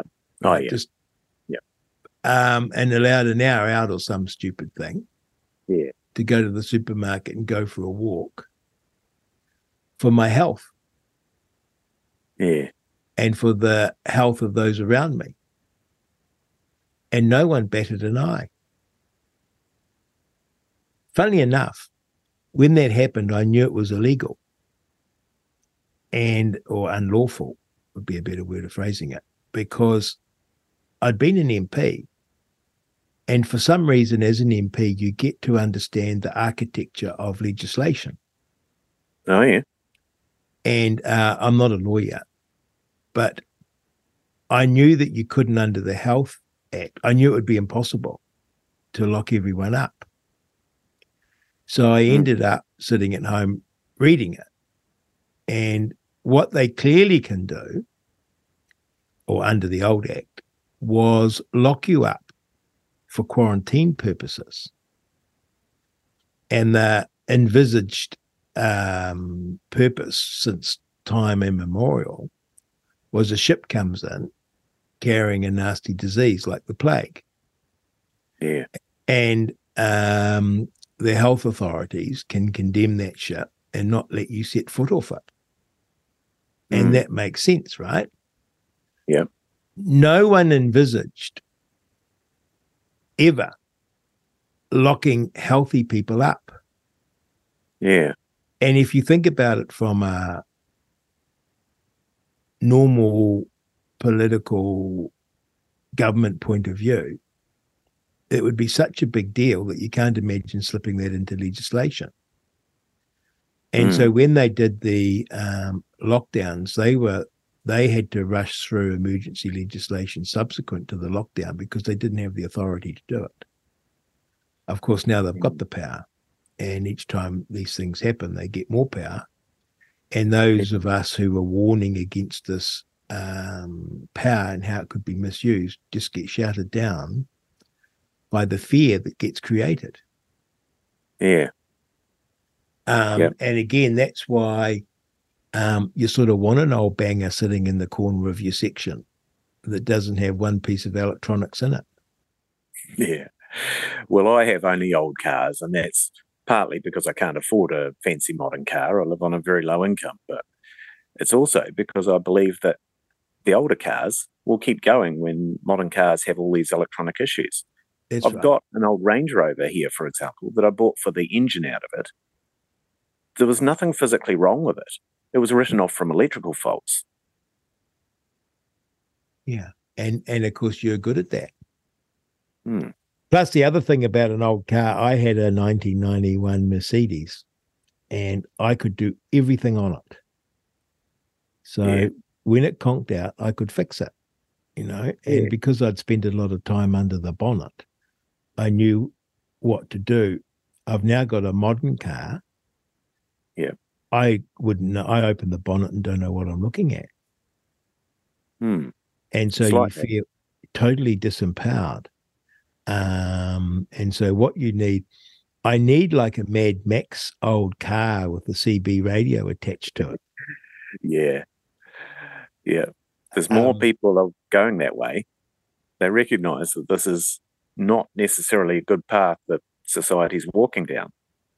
No, and and we have experienced earthquakes and floods, Yeah. And um, you want to be in a in a, in a, a in an ability. So not just it's not just necessarily falling foul of the government. It's that you have this infrastructure that, uh, in the course of a generation, my parents started life without electricity, running Yeah. water, or sewage. Yeah. And they regarded electricity and water coming down the street in a pipe and uh, a sewage system as a luxury. yeah. Do you and know if, if you turned it all off, sorry, Do you know where the word electrician came from? no, I got told fairly recently that it was an amalgamation of electricity and magician because people Ah, didn't understand it and they thought it was some kind of black magic. Yes, of course, it would appear. I, mean, we take it for granted, but if you'd never seen it, you'd be astonished. Yeah. and and we now a generation on from my parents time so my mum and dad got married i think in 48 1948 Yeah. um a generation on or two generations on we regard electricity and telecommunications and cell phones and all the rest of it as essential Hmm. deprive us of it and we starve. Yeah. But we can't go without a fridge. You know, my mum and dad never had a fridge. Yeah. They'd have a safe and they'd know how to keep meat and stuff. I don't know how, I wouldn't know how to do it myself. Hmm. Um, and so we've become utterly dependent on this infrastructure, which is Yeah. very vulnerable. And it That's strikes me, it strikes me as what's the word? Creaking. It does, and it's quite interesting the way this has happened, because it's it's an infrastructure that we've become dependent on, forgetting our old ways. And if you look, for example, at shipping or at airline pilots, they are relying on GPS electronics most of the time. Now, that's very reliable and it hardly ever fails, but it does sometimes. And when it does, those ship captains need to know the old ways. They need to know how to navigate by the stars and things like Mhm. that. And naive captains that don't know these old methods, they can get in big trouble when the technology fails them. And this has sometimes happened in modern times. Those who forget I, their history are doomed to repeat it. So yes, and and you can be an airline pilot. And I'm trying to think. There was I, I read an account of this where an air, airline pilot ended up navigating by the stars. Yeah, because the systems failed, yep. and um, and as you say, you could be you could be um, driving a cruise ship or a container ship, and end up wanting to navigate like Captain Cook. Hmm. Yeah.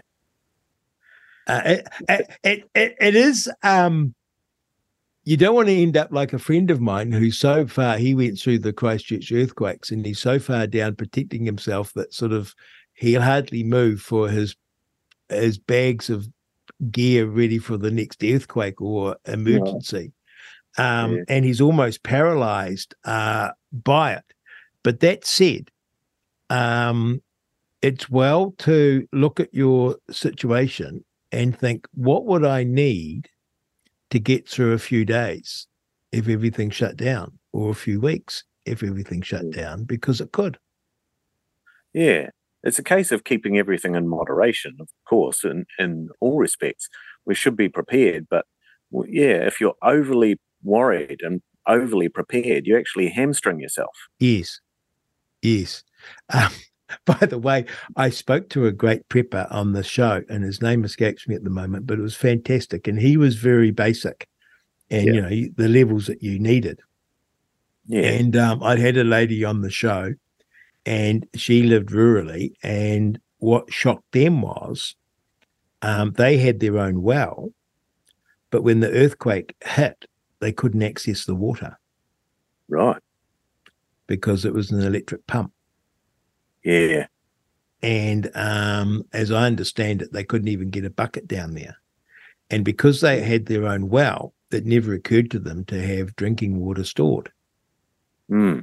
And then the other thing about this uh, fellow who went through the Kaikoura earthquakes, he said what what got him was he said he had a pretty good preparation at home, but when the earthquake hit, he was in his car.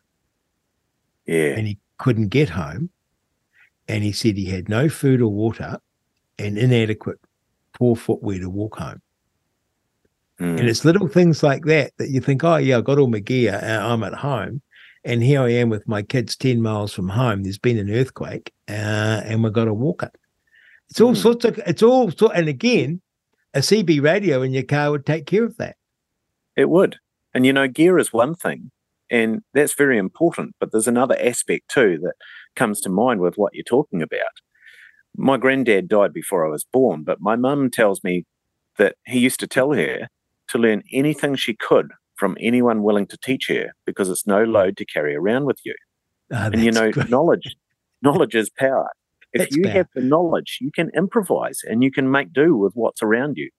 There's also a required attitude and a resilience.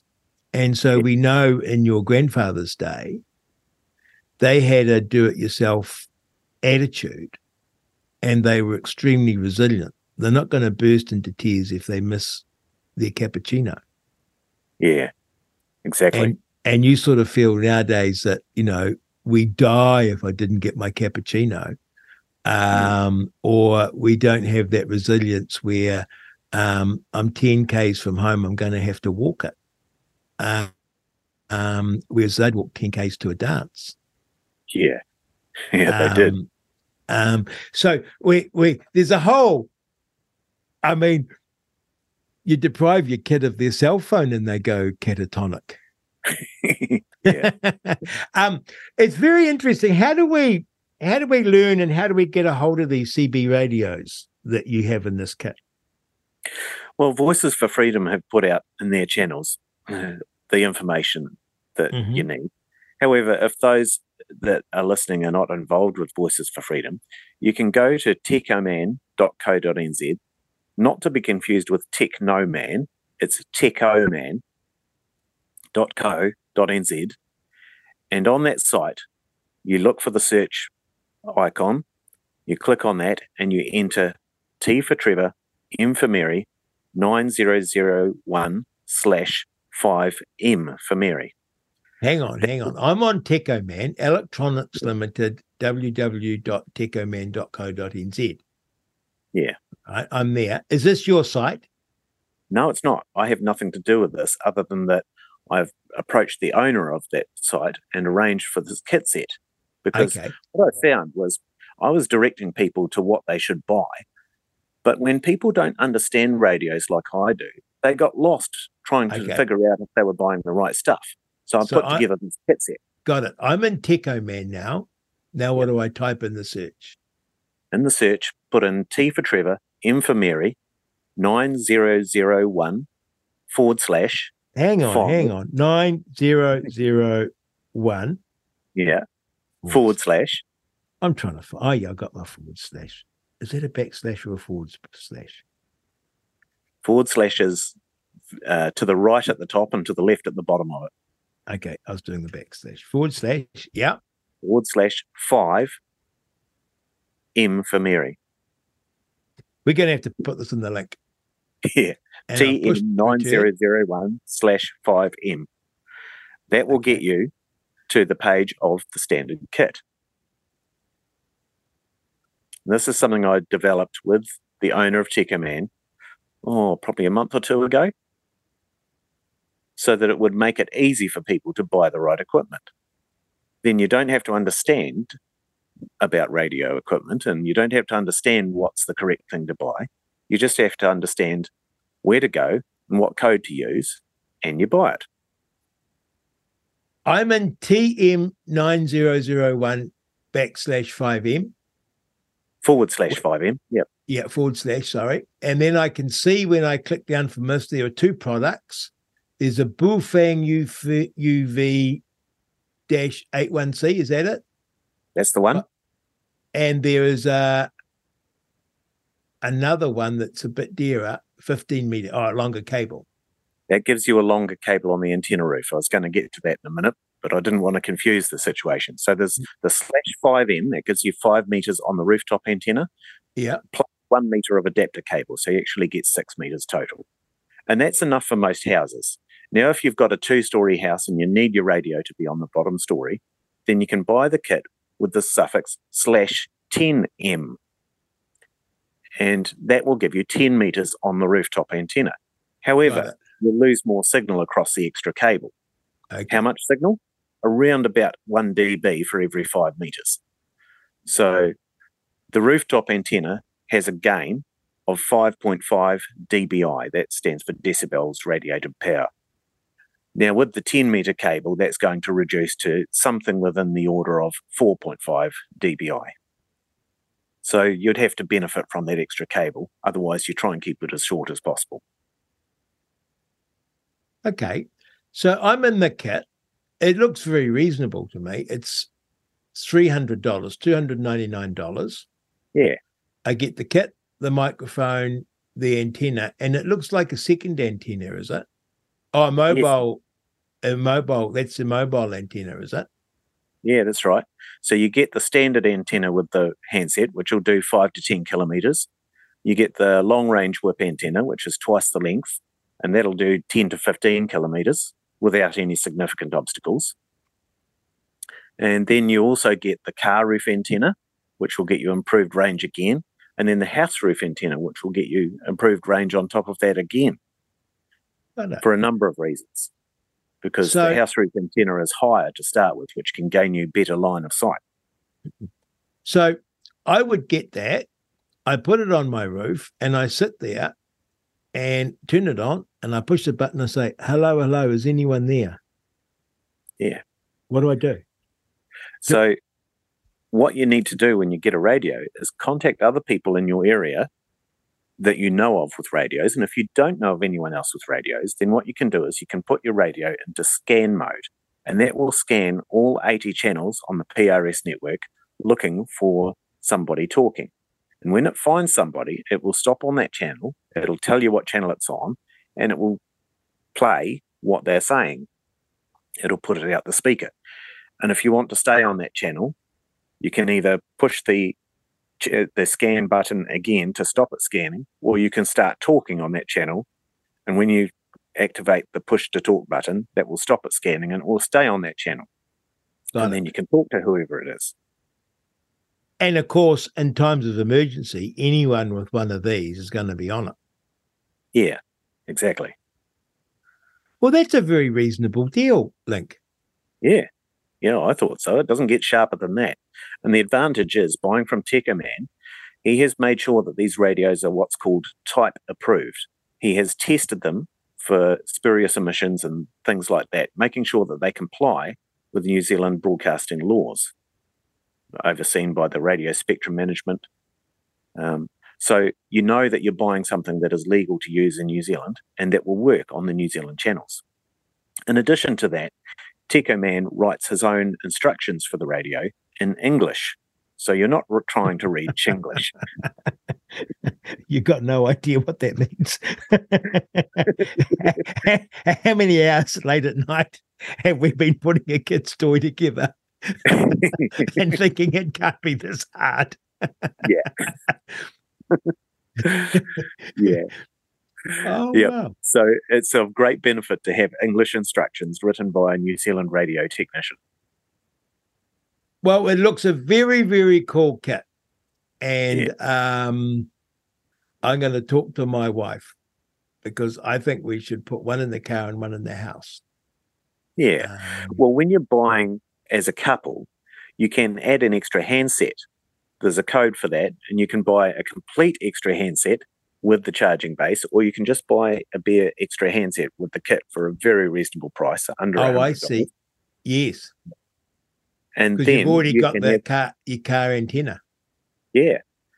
So you can have one on the car antenna and the other handset on the house roof antenna at home. So when your wife is out in the car doing the shopping, she can talk to you on the other radio connected to the house roof antenna. Hmm. Fantastic. Um, and tell you the chores that you're behind on. Say that again? And tell you on the chores that you need to do. Oh, yes. exactly. well, I have to say, I found this talk quite amazing because I didn't know, I knew what CB radio was, but I didn't quite understand its usages. But when I started to think about it and the times that we're in, we were conscious of emergencies, but we're also conscious of what can be done to us. Yeah. Um, this is a very important part of any kit. I also Yeah. had an appreciated link that you can hook into uh, those who have the power systems and actually get to the outside. You're not confined to line of sight.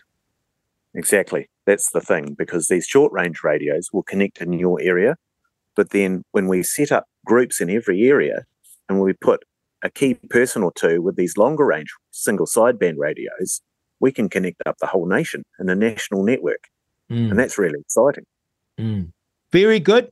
Uh, great insight. Uh, you're on uh, Reality Check Radio. It's been Real Talk with Rodney Hide. Oh my goodness, I have learned such a lot and I got excited. I have to say, there's a wee boy in me that loves playing with things like radios. Um, so any excuse for me to buy a radio um, is a good one. Um, and Link gave me an excellent reason to get a radio. Thank you for listening. Remember, you can send me a text at 2057 you can email me inbox at realitycheck.radio. If anyone's got more information about the CB radio or would like to chat about it, please send me a text uh, because I think it's a fascinating topic. Uh, thank you so much for being here today. It's all right. Thanks for tuning in to RCR, Reality Check Radio. If you like what you're listening to, or even if you don't agree with what you're listening to, then get in touch with us now. You can text us with your message to 2057, that's 2057. Or if you'd rather email us, you can at inbox at realitycheck.radio. We would love to hear from you, so get in touch with us now. Here on Reality Check Radio, it's a real talk with Rodney Hide. A lot of us complain and talk about food waste. Seems to be enormous. But don't do much about it. Well, we're talking to one man who does and is Tucker Peters. Good morning, Tucker. Good morning, Rodney. It's so lovely to have you on. How did you get into, well, how do I say this? Using surplus food to feed people? Um, how it was is I, uh, well, two, just, just nearly two years ago, I had a neighbor who was a Brazilian family and they bought into a catering business. And um, a little while after that, he rang me up one day and says, Look, I've got all this food that I'm throwing away. Would you like it? So I says, Yeah. So, you know, like I went and saw him and he, he says, Look, load up your car. So I loaded up the boot, the back seat, and the front passenger seat and and drove away thinking I take it to, to my church. No, I took it to my church and they went, oh no, well we can't ha- accept um, freshly made food. We can only have you know stuff like canned food and stuff like that. And I went, he said, well I'll take this lot, uh, Rodney. He said, but don't do it uh, again. And I went away really disappointed after loading my car. But I'd already made an arrangement with my uh, neighbour then uh, about collecting the food. So the next day, I went back to to to his uh, catering business, loaded up my car, uh, same amount, drove away, and I thought, wow, what am I going to do with all this food? You know, it's, it's a shame it's going to waste. So I just thought, I'm going to drive to my local shops, and there's a an Indian takeaway a Foursquare, a bakery, and a laundromat. I thought I'll just park up outside it and just open up my boot and just say to people, free food. And that's how it started. How amazing. Now, when you started taking the food from the catering business, what sort of food was it? Was it pastries and what, what sort of food were you? Um, no, it, it was like um, small containers of uh, like um, spaghetti bolognese, uh, burgers one day, uh, chicken pasta the next day. It, it varied, and it was, they were all in containers because they were like they were allocating. They were doing these these catering meals for other other things. I don't know exactly what it was. Oh, so oh, each yes, little... I do. It was Sorry, carry on. So each little container was like for one person. Yes, yes. It was individually packaged. My goodness. Of, um, yeah. So, um, like, I just thought, you know, what a brilliant idea to start doing this. And I just kept going back because our, um, our people in our communities were actually struggling. And this was last year. And it used to take me oh, anywhere between three and four hours to offload the food. To this day, half an hour it's gone, it's gone the same amount of food. My goodness. So, yeah, it and, just shows you, Rodney, the uh, how with the cost of living, how how everyone's struggling now more than what they were last year. Mm. Now, are you still getting the food from the one supplier from your neighbour? Um, no, I'm. I've now got uh, four caterers on my book, so uh, there is a variety of food, and um, some of it's left over from events. So you know, like um, they'll ring me up and say, "Oh, look, we've got all this uh, pasta, salad, green salad, uh, sliced chicken, sliced beef, all of this. And what I do is when I get it in bulk like that, I have to put it in containers. So um, I've managed to actually uh, have some containers uh, donated to me, so I'm able to uh, transport it and fill it into smaller containers so I can give it out individually. When your car is full of this food, yes. How many meals roughly would that be? Uh, it varies from day to day, Rodney, because some days I only get like, because I put them all in banana boxes, Yeah. So some days I might have, say, 80 meals. Some days I might have 350 to 400 meals. My goodness. My goodness. Yes. Now, Yeah. It, You it go- varies you from day to day. you still go to the same place to hand out the free food? Um, well, um, because of the um, because of um, I found that because of my local area, which is Beach Haven, Birkdale, um, um, Northcote, and Bayview, I can I can sort of move to those particular areas and, and give them out individually to people. Yeah, so I've I've gone from one one place to to very well to four other place three other places. Yeah. And is it the same people coming each time for food? Um, not all the time. And the thing is, it's not just um, um, one particular race. It's it's a broad spectrum of uh, of different races that come into me, whether they Indian, whether they be Asian, whether they be Maori, whether they be uh, European. It's all it's all different walks of um, our, um, our New Zealand people. Hmm. And are they ap- appreciative, Taka? Oh, they're so appreciative, uh, Rodney. You know, because I've got a little sign that I put in in my window in my vehicle, and it's it says on my my sign, uh, "Koha appreciated towards my fuel cost, ngā mihi." When ngā mihi, I don't know whether you know, that means thank you.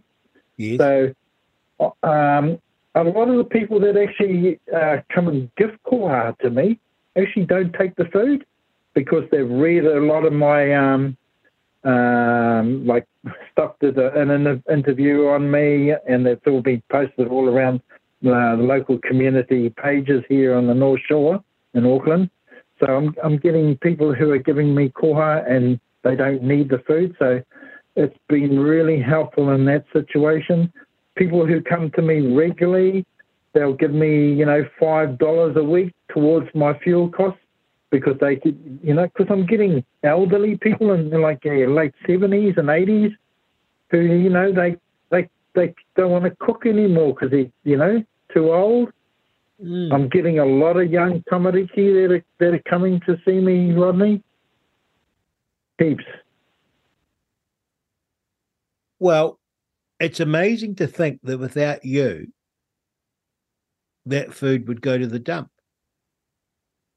That's exactly would go to the landfill. Exactly what would happen to that food.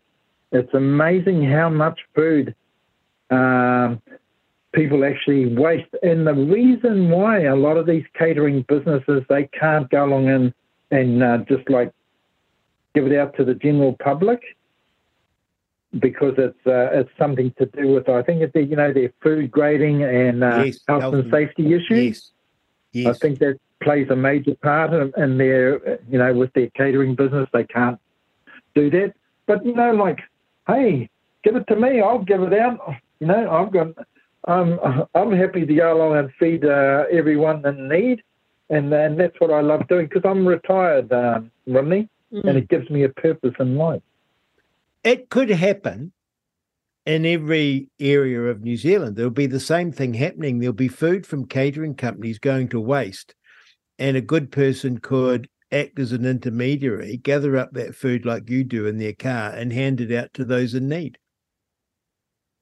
They, yes, you're dead right, and it could happen. And I'm, wouldn't that be a wonderful thing if if my idea spread throughout the whole country and like we end up having a a, a country where people are not suffering because the the food banks are just like getting hounded every week. And Mm. okay, that it's showing you in our society how uh, how things and the cost of living and everything.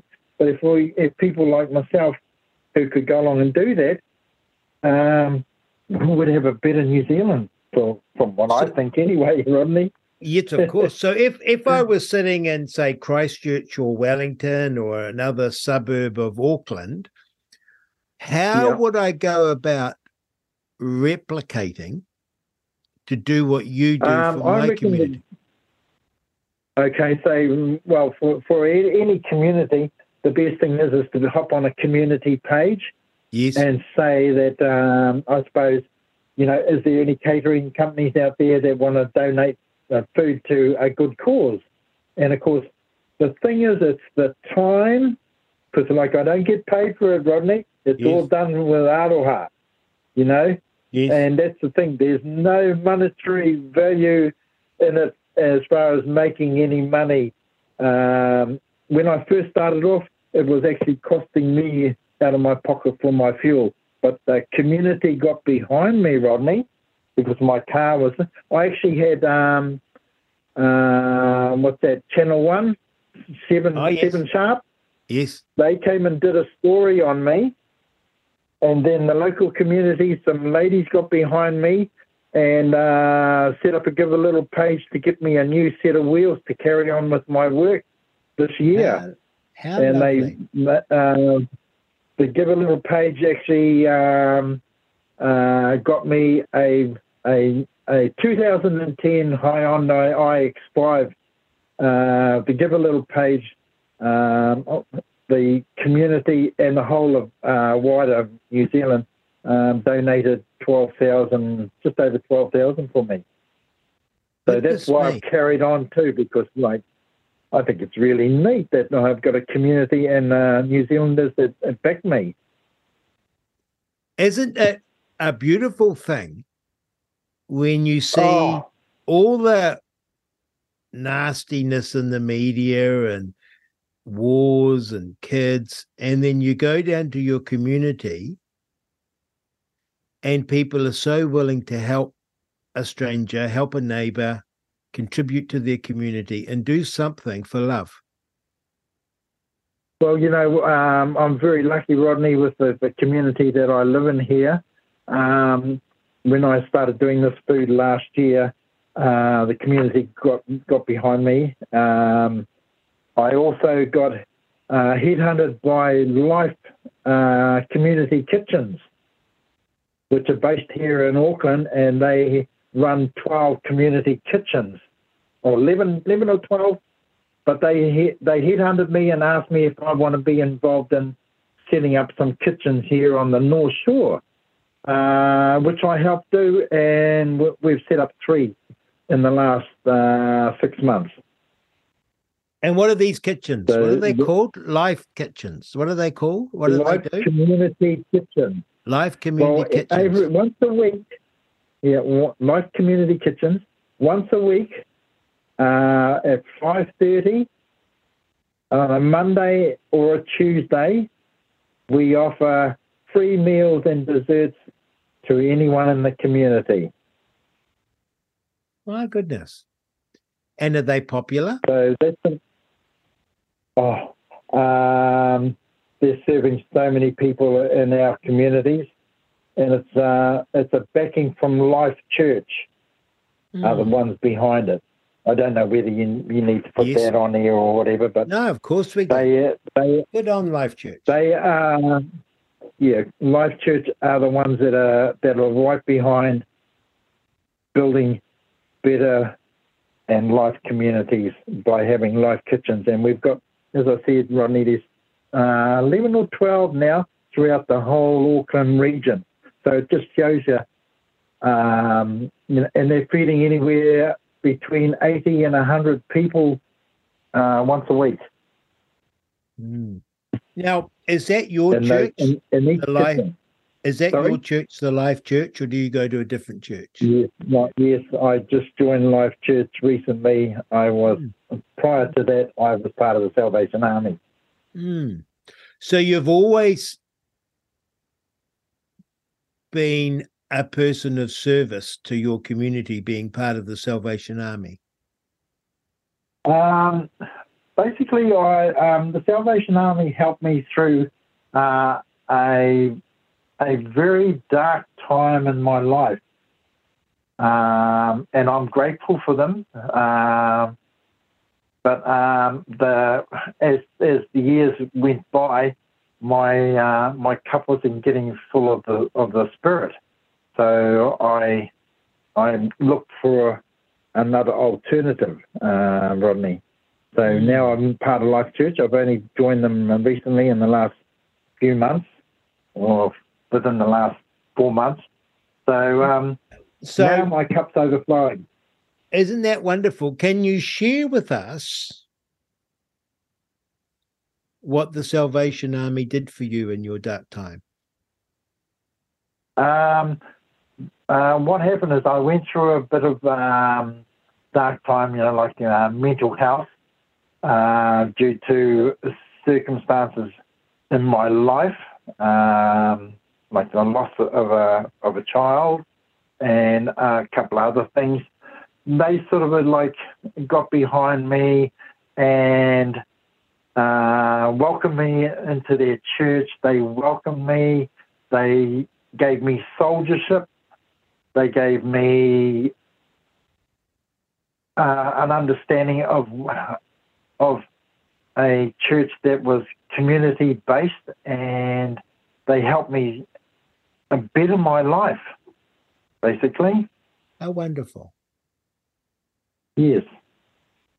And now here you are, helping all those others now it's it's a it's a turnaround. But not only they weren't the only ones. There was uh, organisations within the mental health structure, uh, an organisation called Equipped. Mm. They also um, stood by, by me every week. They'd come and take me shopping. They would make sure I was all right. And as a result of that, Rodney, I'm now um, doing voluntary work uh, for that organisation, and I run a program uh, once a month to help those. Well, we call them clients, but to help those people uh, to come to a safe place and congregate. You know, to get them out of their their home environment, to get them out into the community. So I run a program for that once a, once a month. If someone was listening who needed help. If someone who was listening needed help, Tucker, how would they get in touch? With uh, can you hear me now, Tucker? Yeah, I can hear you now. If someone who was listening was in a dark place, how would they go about yes. getting the help that you describe that you had? Where would they go? Well, you know, um, this is the thing about um, uh, people who are struggling with uh, mental health in our communities. And I'm trying to sort of like push the boundaries with a, a lot of organizations. And uh, I'm, I'm off to an, a symposium uh, later on this month. And I think a, um, a lot of people who are involved in the mental health sector, they need to stop having these big uh, meetings and organisations where we all go there and eat big food and talk about what we're going to do instead of them going along and going out and canvassing at street level. And uh, that's what I would like to see more people who work in the industry to be at, at street level instead of having these big hooies where we all eat good food and stuff. I don't know whether I'm saying the right thing here, Rodney, but it no, really no. irks me that they they do this, you know that, uh, and and as a result of that, and like um, I, I'm not going to mention what organisation, but I was talking to a young lady, and it took her eight months to join an organisation to get help because oh there's goodness. so many people. There's a there's a line of people now waiting to to join organisations so they can get the help that they need. Now, What's the government doing about this? Are they going to pour money, more money into the health sector? And how is the health sector going to, you know, change that? Because as a result of a person waiting eight months, well, they could take their lives in that period of time, and then we lose that person. You know, this is one of the things that I'm really uh, irked about, and I'm going to be bringing this up in the um, in our symposium about how we're going to deal with that situation and stop having all these big hooies and meetings and everything and get to the grassroots of helping our our rangatahi and not only that, our elderly who are struggling in that in situation. you must see at street level with your providing meals. You must. I get see, a lot of people that actually. I Yes, get a lot must- of people talking to me. Yes. Yeah. you must see people who are in need and and be able to direct them put them in the right direction No, because what happens is they, they don't know that I'm involved in unless we sort Ah. of have a if a person sits there and and has a or stands there and has a bit of a, a corridor with me because you know this is the thing about talking to our communities. You find out like just last week I was talking to this lovely lady who occasionally comes and gets some food off me. And I found out that she has a son who's suffering um, with mental health issues and uh, we ended up talking for about an hour and a quarter. And she goes, "Oh, I've got to go. I've got to go." And I says, "Hey, look, you know, I work in the sector," and she was blown away with what I knew. So, you know, I'm slowly getting to uh, talk to people, and people are starting to open up because they they can talk to me. Because this is what I love about doing my my food is that instead of people just driving up to me and going, "Oh, can I have some of their food, bro?" I want them to be able to get out of their car, come and have a have a talk with me, and whether it's to talk about the weather, because all of these things, when you communicate in your community, you actually find out, oh, I talked to this person. Oh, look, we've just had a big breakup with a, a marriage, or I'm struggling with paying my bills and everything, and your your food is helping me struggle through this week. This is the sort of thing I'm dealing with, and I have no qualifications whatsoever, Rodney, at all. well you do have a You know, qualification you're a human being and and uh, and, well, and, yeah, and and you're a good human being. That's all people need isn't it? It is. It's it's having an understanding, and I think because I've been down that tough road in life, yes. you know, because they, they say there's two roads in life. There's the hard road, and there's the good road that most people take. Well, I took that hard road in life, and uh, as a retiree, I've sort of gone, well, I wish I hadn't have done that, but now I'm I'm helping, you know, because of all the all the bad things I did in my younger days. yes It's, it's hopefully that I can go along and mend the the good path to um to the pearly gates, as they say, Rodney. so you haven't always been a christian Um, I was brought up a Christian, and it was it was drummed into me, Rodney, and I rebelled against it. I was also adopted from one family to another, and that made me think, why, why did why did my mum give me away? Why did she adopt me out? And that played a, a major part in my rebelling as a as a young teenager, back in the you know like the early seventies. Mm. But that's all behind me now, Rodney. You know, isn't it wonderful helping Tucker, uh, Tucker? that is such a, a a wonderful story that you found redemption but more particularly that someone reached out salvation army reached out and helped you Yeah. and once you were helped you're now reaching out and helping others Uh, well, you know, because it's, I, I don't know whether it's to do with your age or whatever, but maybe it's because they help, so it's my turn to try and help others, as you're saying, yes. You know, and I love it. I love helping people, you know, especially giving out the food. You know, like people come up and say, Oh, I haven't got any koha for towards your food. And I say, You don't need any. My food's free. And they walk away with a smile on their faces. Rodney, and and you know the the gratitude. They just thank you, thank you so much. You're awesome, bro. You know, and uh, can we give you a hug? And I go, yeah. Or they go, oh, can I shake your hand? And uh, and just all those things, you know, and then walking away with a smile of, of happiness that they're that well, I'm happy that they can uh, walk away happy, and their their bellies are going to be full for that particular day. you now live a very enriched life don't you I do. I you it is unreal that you say that I live an enriched life because of that um, that man upstairs, as they, yeah. as it says in the Bible about you know if you you do good, it will rain goodness on you, and mm. it has, Rodney. I just I walk around happy in comparison to if I, I look back, you know, um, 30, 40 years ago, how my life, I thought I was a happy human being, but I wasn't. It was all, it wasn't a happy life. It was just life as I knew it in those uh, times and situations. Now I, I, drive along the road or I walk along the road. I'm happy. Uh, people in my community beat the horn at me, wave out, go, "Hey, talk, hey, boy!" You know, and uh, oh, I love it. I just buzz out on and and uh, the comments I get on the yeah the the community pages.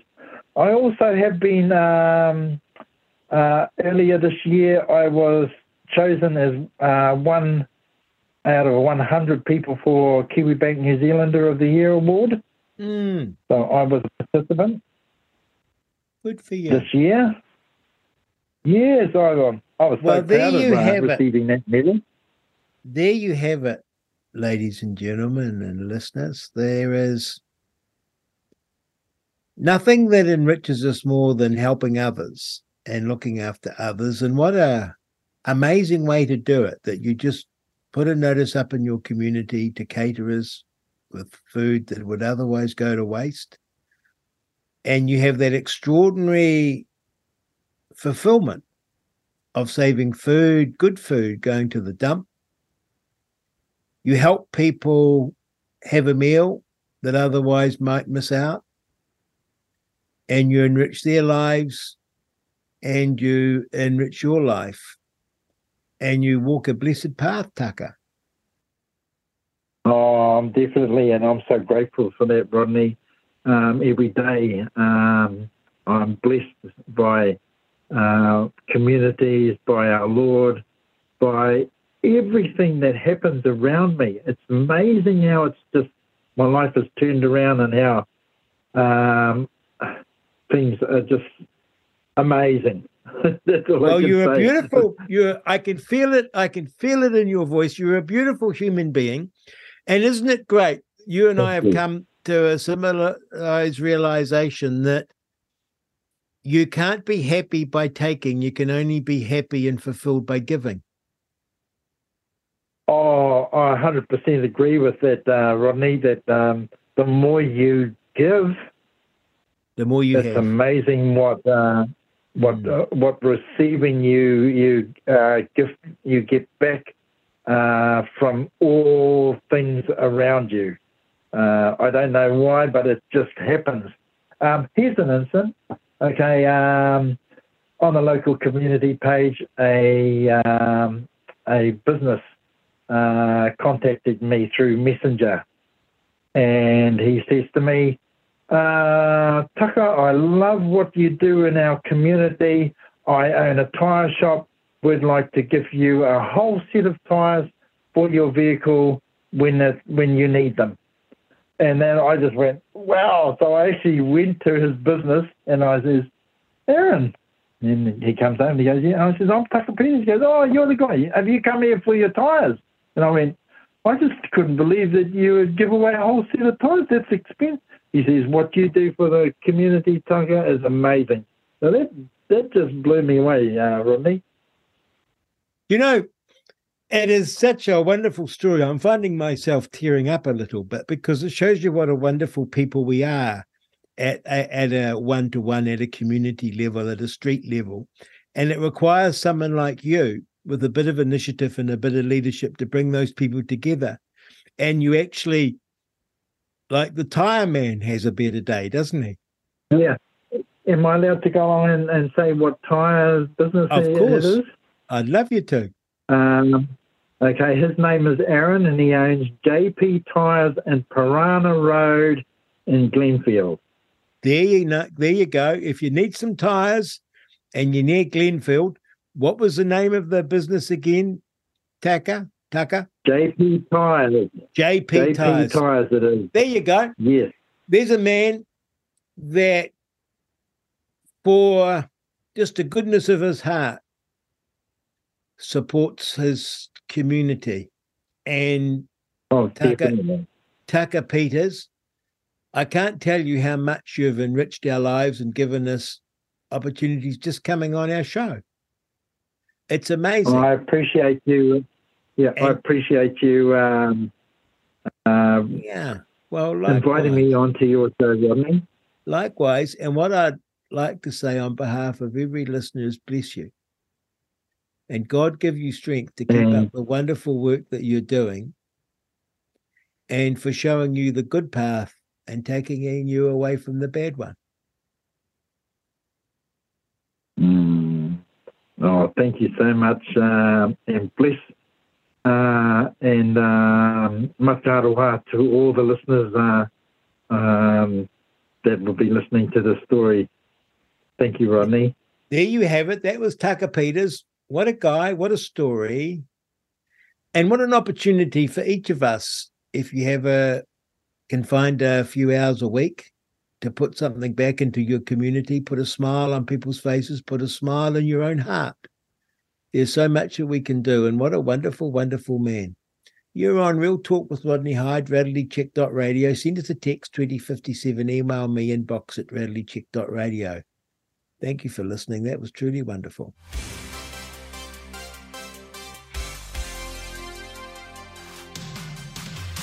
Want an easier way to listen to RCR? Well, you can now download the brand new Reality Check Radio app, both on iOS and Android. We've completed our beta testing, and the app is now live. You can visit the app stores direct or find out all you need to know at www.realitycheck.radio forward slash app. That's at realitycheck.radio forward slash app. Our test bunnies have been hard at play to ensure you have access to everything. From listening to our live broadcast, downloading some of our incredible interviews, and checking out the latest blogs, all from the very same app. So get listening and download the RCR app now. This is Real Talk with Rodney Hide. Tuesdays and Thursdays from 10 a.m. Here on Reality Check Radio, it's Real Talk with Rodney Hide. Remember, you can send me a text 2057, email me inbox at Reality Check Radio. I was browsing the TV One news webpage, filling in an idle few minutes, and I came across this, and I want to share it with you because it's sort of indicative of where we find ourselves. This is the article. A former kindergarten teacher has called out his workplace over a quote lack of cultural understanding, end quote, after a senior staff member visited his centre without a pōwhiri taking place. Ruidi Elliott worked as a karaoke, I'm sure I pronounced that wrong, but that means teacher, for over a decade at the Central Kids Puataki Kindergarten in Kawerau, Bay of Plenty. But an issue arose when he tried to organise a pōwhiri for three staff from head office, one of whom was a new member. So he was attempting, he's a kindergarten teacher at a kindergarten, attempting to organize a welcome because staff were coming from head office. Elliot said he sent a, sent a date for the pōwhiri, but was told it wasn't necessary as the pōwhiri for the staff member had already taken place on behalf of the organisation at its head office in Te Awamutu. He attempted to explain the situation that, quote, she wasn't mana whenua, that she's coming onto Te Whaatoa Kai Kawara whenua, and that it's appropriate for our families to meet whoever their children will be involved with. End quote. But the injustice of it all, wait for it, the indignity, the visit went ahead without a ceremony. So they travelled across from Te into Kara. No pōwhiri at the kindergarten. So, in an email sent to Elliot two days after the visit in August from Central Kids Chief Executive Christine Hall, she stated that Putaki staff had initially declined the visit due to Elliot being on leave and unable to conduct the pōwhiri. So, the three staff can't visit because Mr. Elliot is on leave and can't do the welcome. But then I'm reading from the article again. Plans were changed at the last minute, quote, because the same opportunity for all three kaimahi to visit Puataki would not occur again. And the centre was identified as, quote, a priority service. So they went ahead. Quote, Central Kids is one entity, and Pōwhiri is part of what we do when appointing new kaimahi to any role in head office being geographically spread out, our new kaimahi are welcomed as part of the whole organisation by a representative group, the email read. And then she goes on to say, this is the chief executive, says, Tikanga must be contextualised to the situation. And in this situation, Elliot was on leave, but the mahi must continue. It is important for all team members to step into manaki and build confidence to we new people entering the service. So they said, we've still got to work and we only had this one opportunity to visit. It's a priority service, suggesting there might be some difficulty there. And so we went ahead and visited in Kawerau without a special welcome because we'd done a sort of generic welcome at head office. Uh, Hall goes on to say that she was concerned about, quote, a closed culture within Piataki and, quote, a lack of transparency and potential engagement in Central Kid systems, policies, procedures, and processes. Mm. So she's worried about it. Maybe that's why it's a priority service. Now, then the teacher Mr. Elliott said he was then notified two weeks later of a complaint and that a preliminary inquiry would take place into the issue. He was told the inquiry would also look into an early morning phone call he placed to the staff member to discuss a change of date, but admits the call, quote, became hostile. Oh, so there's more to the story. Mr. Elliott got upset about there not being a pōwhiri, not changing the date, and made what he accepted was a hostile phone call to someone. He said he was shocked and overwhelmed by the letter. So he's upset because three staff members came to visit the kindergarten without him performing a special welcome. And he's upset because they're upset because he made a hostile phone call to a staff member early in the morning. But it's day early morning, yeah, early morning phone call. Quote, this is Mr. Elliot. It was quite a stressful eight weeks because I was unsure what was happening. I was supported by my colleagues that I worked with, but because of the environment and the drastic change that was noticed by our families, I decided to hand my notice in. Come on, man. You're a man. Toughen up. Don't have hurty feelings. You're a protector, not a victim.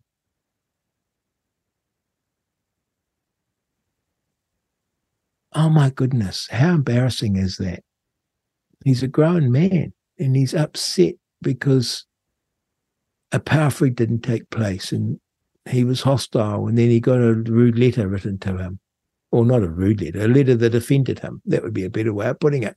Between receiving the initial letter and being told the complaint had been dropped, Elliot said he felt stressed over the matter, quote, because every time someone from head office would come, I thought it might be to address a complaint that was laid against me, but it wasn't.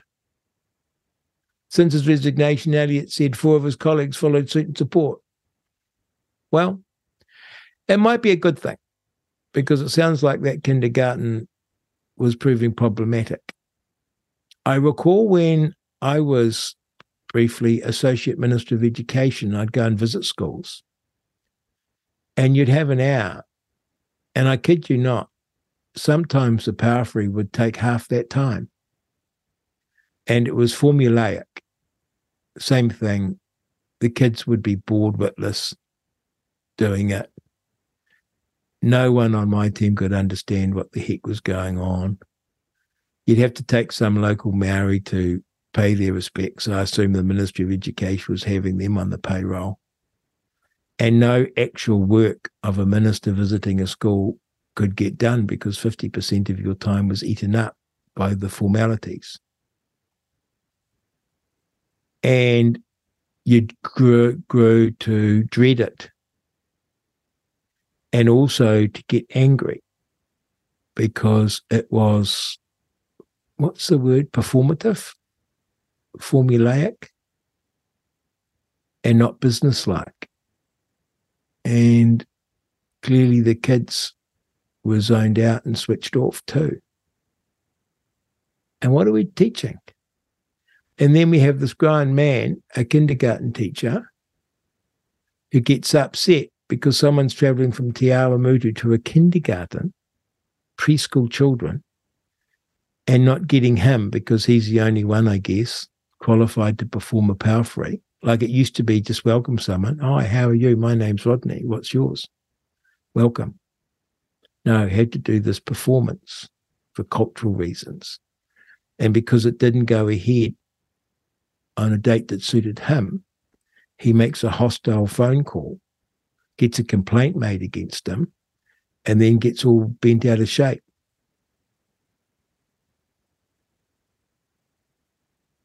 Once we were warriors, once we were men, once we were brave, once we stood up for things that mattered, once we didn't worry about having our feelings hurt because we were men. You're on Reality Check Radio. It's Real Talk with Rodney Hide. Send me a text 2057, email me inbox at realitycheck.radio. And news does give us a big insight into the state of our nation and the state of some people and the state of big parts of our education system. And it's not encouraging. Thank you for listening. This is Real Talk with Rodney Hide. Tuesdays and Thursdays from 10 a.m. You're on Reality Check Radio. It's Real Talk with Rodney Hide. Oh, my favorite part of the show. It's mailbag. Thank you so much for emailing me and texting me. It means such a lot. Uh, remember, you can text me at 2057, email me inbox at realitycheck.radio. Here we go. Thank you for your talks, Rodney. I enjoy your perspective. Well, thank you for that. Hi, Rodney. My mate has an organic farm in Russell. He's an interesting guy if you want to chat with him to see if an interview would be suitable. His name is Kevin. Send me the details and I'll chat to him. I'd love it. Dear Rodney Hide, thank you for your radio show on RCR. I've had a hard time with my local council, Tasman District Council. I have written every agency I know to, and the council itself, asking the question Is New Zealand a corporation listed on the London Stock Exchange, or even is New Zealand a corporation? And I've got everything back silence. And then from the legal services department, I got we refuse to answer. We do not hold that information here. No helpfulness about it. If you want right so and so, and I'm frustrated. How do I find out and where do I look to see if New Zealand is indeed a corporation listed on the London Stock Exchange? Thank you. Sunshine Appleby, curious.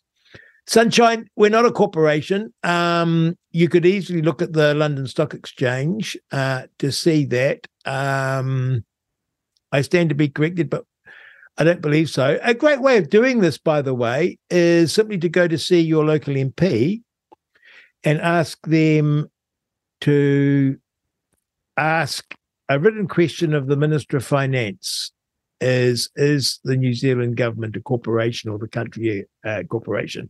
And you'll get the answers through Parliament.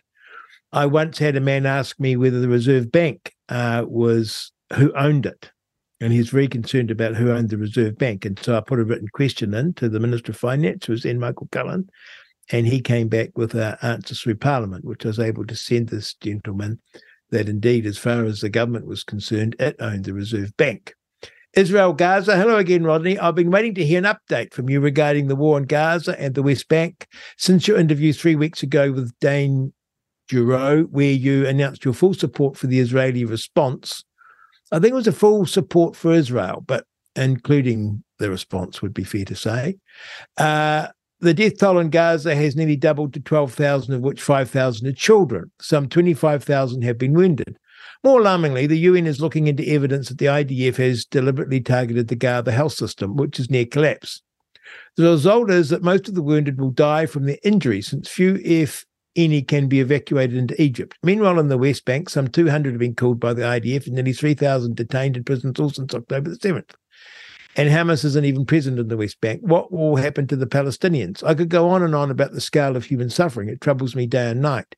That's why I'm asking that you and perhaps your guest, Dane, could again go on here and explain to people like me that Israel is indeed doing the right thing and why that is so. I'd like all this to sit as well with me as it appears to be with you. Hope to hear from you soon. God bless Mike. Mike, thank you. Um, none of us like killing, and none of us like children and women and innocents and indeed soldiers being killed. Hate it. I don't trust the numbers coming out of Gaza and I don't trust the UN. So I guess that biases me. But it seems to me that um, the UN, as in respect of the Gaza Strip, is controlled by countries hostile to Israel, which sounds conspiracy theorist, but if you look at the committees, uh, that's the makeup and it's in the interests of the government or the Hamas to inflate the numbers. And, but I'm not on the ground and I'm not an expert. So I always say these things tentatively and are happy to be proved wrong by the numbers. But I think it's clear that Hamas is using civilians to shield terrorists and hospitals, the hospital, to hide their headquarters. They're using human shields. And it would seem to me that the Israelis are going out of their way to get rid of Hamas while doing desperately trying to protect the citizens, including providing corridors for them to escape even while Hamas attacking the civilians. But of course, the first casualty of war is truth. And so I doubt my response satisfies you. Um, so we need to have close scrutiny and keep channels open to get to the truth of what is actually happening. And um, this past little while, we've learnt not to trust, quote, the news. But whenever I see the news coming out of uh, the Gaza Strip, I don't trust it that much. But Mike, I appreciate your suggestion and questions, and I'll do my best to return the respect that you provide me. And I'd love to get someone on uh, for the side of Gaza so if you know of anyone, please recommend them. Siouxsie Wiles reflection. Uh, uh, uh, good morning, Rodney. Thank you. Miss Wiles is disrespecting every woman who has suffered real violence from ongoing abuse, whether physical or psychological, by her spurious claims against her employer for protection. Oh my goodness. It's true. I'm surprised the justice system is taking the case seriously. As a woman who advocates for women and girl victims of rape and incest and real abuse, I take great exception to the preciousness of Miss Wiles. We women get trolled, harassed, stalked, and assaulted for advocacy and daring to support each other in our court system. Miss Wiles should be labelled a pernicious litigator and her case thrown out. It is a terrible thing, isn't it, when you hear these women who suffer a trifling issue and make a drama out of it, while real victims of abuse go unnoticed or unreported or continue to suffer it. I hear you, Juliana. Thank you for that. Wiles versus Auckland University. Oh, Rodney, this is a dose of fun mixed with a pinch of karma and a smidgen of told you so for both parties. But only regret is we do not have the newly minted Sir Bloomfield on the ropes also. How are we going to arrange that from the delighted Helen? Thank you, Helen. I got so sad thinking about real abuse and how it, women suffer it day in and day out unable to do anything or escape it. And these precious people jump up and down about being misgendered or not being taken seriously or look at me, you know, the Meghan Markles of this world. It was extra good to hear your commentary on Suki Wiles, Rodney, as it is well past time these liars and bullies were called out for what they are. Even children know that bullies are big sooks, and this is at present being played out in public between none other than highest academia in the land and someone once accorded the honour of New Zealander of the Year. They just reap carnage on their image while all the good-hearted Kiwis get on with living fulsome lives in Heartland, New Zealand. Many thanks for all your good work, Janet. Thank you, Janet. That's so wonderful. You're not the only one enjoying the unfolding of the Siouxsie Wiles saga. For someone who's on camera saying, quote, I don't like to draw attention to myself, but her hair says it all. Uh, uh, hi, Rodney. I've just listened to your five minutes on RCR, a treaty referendum, and you're absolutely spot on uh, this current nonsense needs to stop now. It is obvious the more Maori get, the more they want. It's not rocket science to work out who built the roads, schools, universities, hospitals, hydro, and other critical infrastructure. It was, of course, New Zealand taxpayer, not Maori per se, as you would think was the case, given their ongoing claimed rights to the very special and exclusive treatment they have been getting under past Labour Greens government. Just as Iwi don't pay tax, yet they have very quick to claim subsidies during COVID with their various companies, like Shotover Jet, Hilton Haulage, and the various fishing companies they own. Oh my goodness. It seems to me that it's grossly unfair that they don't pay tax when every other company does. As a result, they enjoy a 30% minimum cost advantage over all their competitors and the 5% minimum government product supply requirements that must be given to Maori. How could this be fair to the New Zealand taxpayer regards Trevor? Well, quite right, Trevor. It isn't a level playing field. And of course, they have a what's the word, a leg in on the Resource Management Act in every consent. So they can knock their competitors back and also get an advantage when they're going for a consent. I totally agree with you, Rodney. We need the principles of the treaty clarified. It's not difficult. There are only three articles sovereignty, loyalty, protection for all. You're right on the money on the referendum, Rodney. I completed the compulsory Maori module as part of my CPD as a licensed real estate agent, which gave me some insight I'd not previously been aware of. And you are right about one side wanting it and the other side not. Grant. Yes, yes, yes, Rodney. Let's have a taste of democracy since it's been excluded from our political diet for too long. Referenda for the treaty principles, then referenda for so many other important issues. It works mighty well in Nordic nations that use referenda frequently. Rodney, just listen to Reality Check Radio and your commentary on the referendum you're on point. I'm sure David Seymour and Winnie are not giving the great negotiator, aka Christopher Luxon, any wriggle room. I've sent all three of them an email in favour of the referendum. Luxon has not read the people of New Zealand. He is fixated on tax cuts when the real issue dividing our country is identity politics and the favouritism of Maori over other New Zealanders. We're fed up, Lance. Thank you, Lance. Hi, I've listened to the interview you did with Dr. Muriel Newman about He Puapua and it made me very concerned about the future of New Zealand. As well, it should. It upset me. I am a teacher who's been working in education for 25 years. It worries me that the NCEA changes to English are going to further contribute to our declining results. I was in a meeting the other day when we were given resources to implement in 2024 that focus on bringing Mātauranga Maori into everything that we do. I strongly believe that our teachers need professional development in the basics, grammar, spelling, punctuation, rather than cultural nonsense. As a teacher, I couldn't care less about boxing my students into a particular race or culture.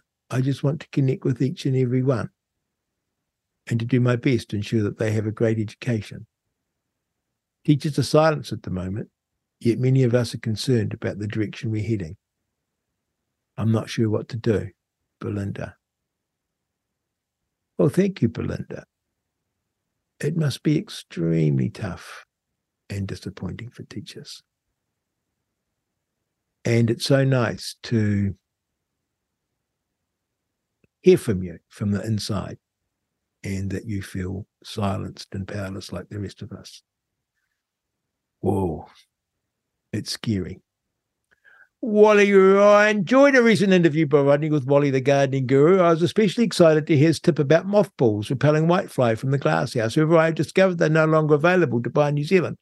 The pheromone traps suggested in garden shops only attract moths, which is not what I'm wanting to do. Does Wally have another suggestion for repelling whitefly, Susan? He does. I'm trying to think what it is. It's just another name. I'll get to it next week. I'll uh, cover it. For an independent internet, have a look at Qortal, Q O R T A L. Qortal. It needs more and more people joining for it to grow. I've enjoyed listening to your gardening man on just now. Thank you, John. Thanks, John. I just tuned in. This is a Neville Munro on the Scott Watson case. I just tuned in. My friend was on one of those boats Scott was rafted onto. I won't say which for her sake. Fact is, Scott was gone first thing the next morning. No one heard him leave the raft up. No one knows when and where Ben and Olivia were murdered. Scott made lewd comments to my friend. I asked my friend if she thought Scott did it, and she said, and I'll never forget this. I don't know, but if he didn't, he's one hell of a dodgy guy. Make of that what you will. Leaving early next day, repainting the boat, all seems pretty odd. However, let Scott out and let him show us he's worthy of a second chance. Oh, well spoken. And it's interesting, isn't it? Because you can make lewd comments and be a bit dodgy, but not be guilty of murder. And it should be beyond reasonable doubt. Neville, you're a hero for trying to help Scott. This is just truly disgusting injustice. Shame again on the NZ police and the so called justice system. Regards, Paul. Morning, Rodney. It sounds to me like the gang's ruling and threatening the police and their families. Cheers, Gavin. Free Scott Watson. He has to be free due to corruption. Unbelievable now the police could vet the jurors. They should free Scott. Great interview. Thanks. Hi, Rodney. Has anyone ever seen the name of the ketch? Cheers, Martin. Yes, I believe they have. Hi, Rodney. Your interview with Neville Munro in regards to Scott Watson the situation was fascinating. It was unbelievable when you listen to all of that actual evidence. Sounds very much like an incredible injustice has occurred to Scott Watson and to his family, but of course also the victims of Olivia and Ben and their families. Be great to see justice finally served. Thanks, Jackie. I was captivated by your interview with Neville Munro and his passionate advocacy for Scott Watson. I cannot believe it has been 25 years since he has been in prison and that he has been denied parole four times during this time. I remember clearly when Ben and Olivia disappeared as I was sea kayaking in the Marlborough Sounds during that same year, same New Year weekend. I also remember regretfully turning into our trusted MSM at the time to keep track of developments and my loyal belief in our authorities. I am wishing Neville Munro and his allies success and their continued support for Scott Watson, Shelley. Thank you, Shelley. It'll mean a lot to Neville. Hi, Rodney. I listen to your shows a lot. You're a good value, so please keep up the good work. After having just listened to your review of the Scott Watson case, I felt compelled to make a comment, as I too feel that he was stitched up by the police, the press, and the shoddy court proceedings. A possible cause as to why they insisted on charging Scott, thus making him a scat scapegoat is that they're obviously protecting the real perpetrator. But after hearing your interview, it also occurred to me that there's also a money trail to protect in light of the new evidence, proposing an established gang being involved. Kind of makes sense, really, the police protecting their own backsides at a high level. I look forward to hearing any updates they come in the eventual clearing of Scott Watson's name. Kevin. The Frank and Jose interview. Morning, Rodney. Absolutely love listening to your chat with Frank and God, I think how to say the name Jose, Jose, Jose. Oh, I'm terrible. So informative and ref- refreshing. It was great. Kind regards, Sarah. Have loved listening to the Eco Farm talk couple. Brilliant. Oh, thank you for your comments. Please email me, inbox at realitycheck.radio, text me 2057. I love it all. Uh, you're listening to Real Talk with Rodney Hide on Reality Check Radio. Oh, what a show we've had. You're on Reality Check Radio, Real Talk with Rodney Hide. How much have we loved that?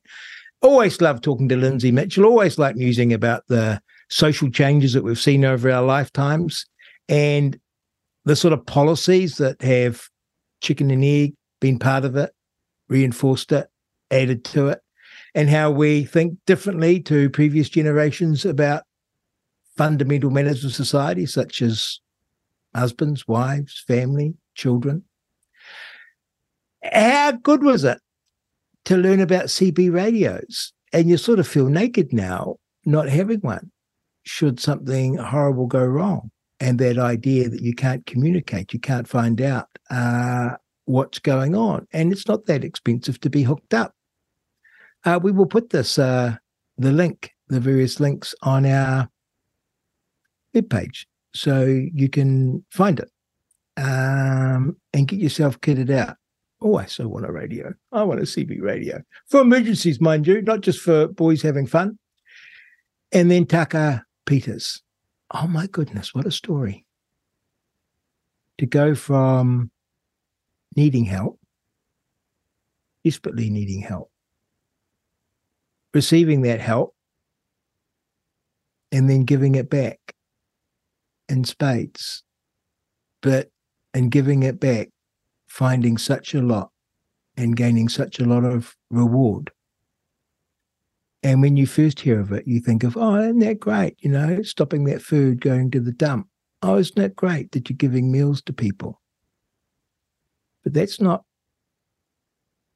just what's happening. Of course, that's happening, but there's a bigger thing happening, isn't there? It's the people, the interaction with the people, not just those that you're helping, but then the people that will help you. And that's building a community. What a beautiful story. And what a beautiful heart, Tucker Peters. There you have it. There you have the show. Look forward to talking to you on Tuesday. Remember, send me a text 2057, email me inbox at realitycheck.radio. Until then, be good, stick together, be uplifted. You've been listening to Real Talk with Rodney Hide on RCR Reality Check Radio.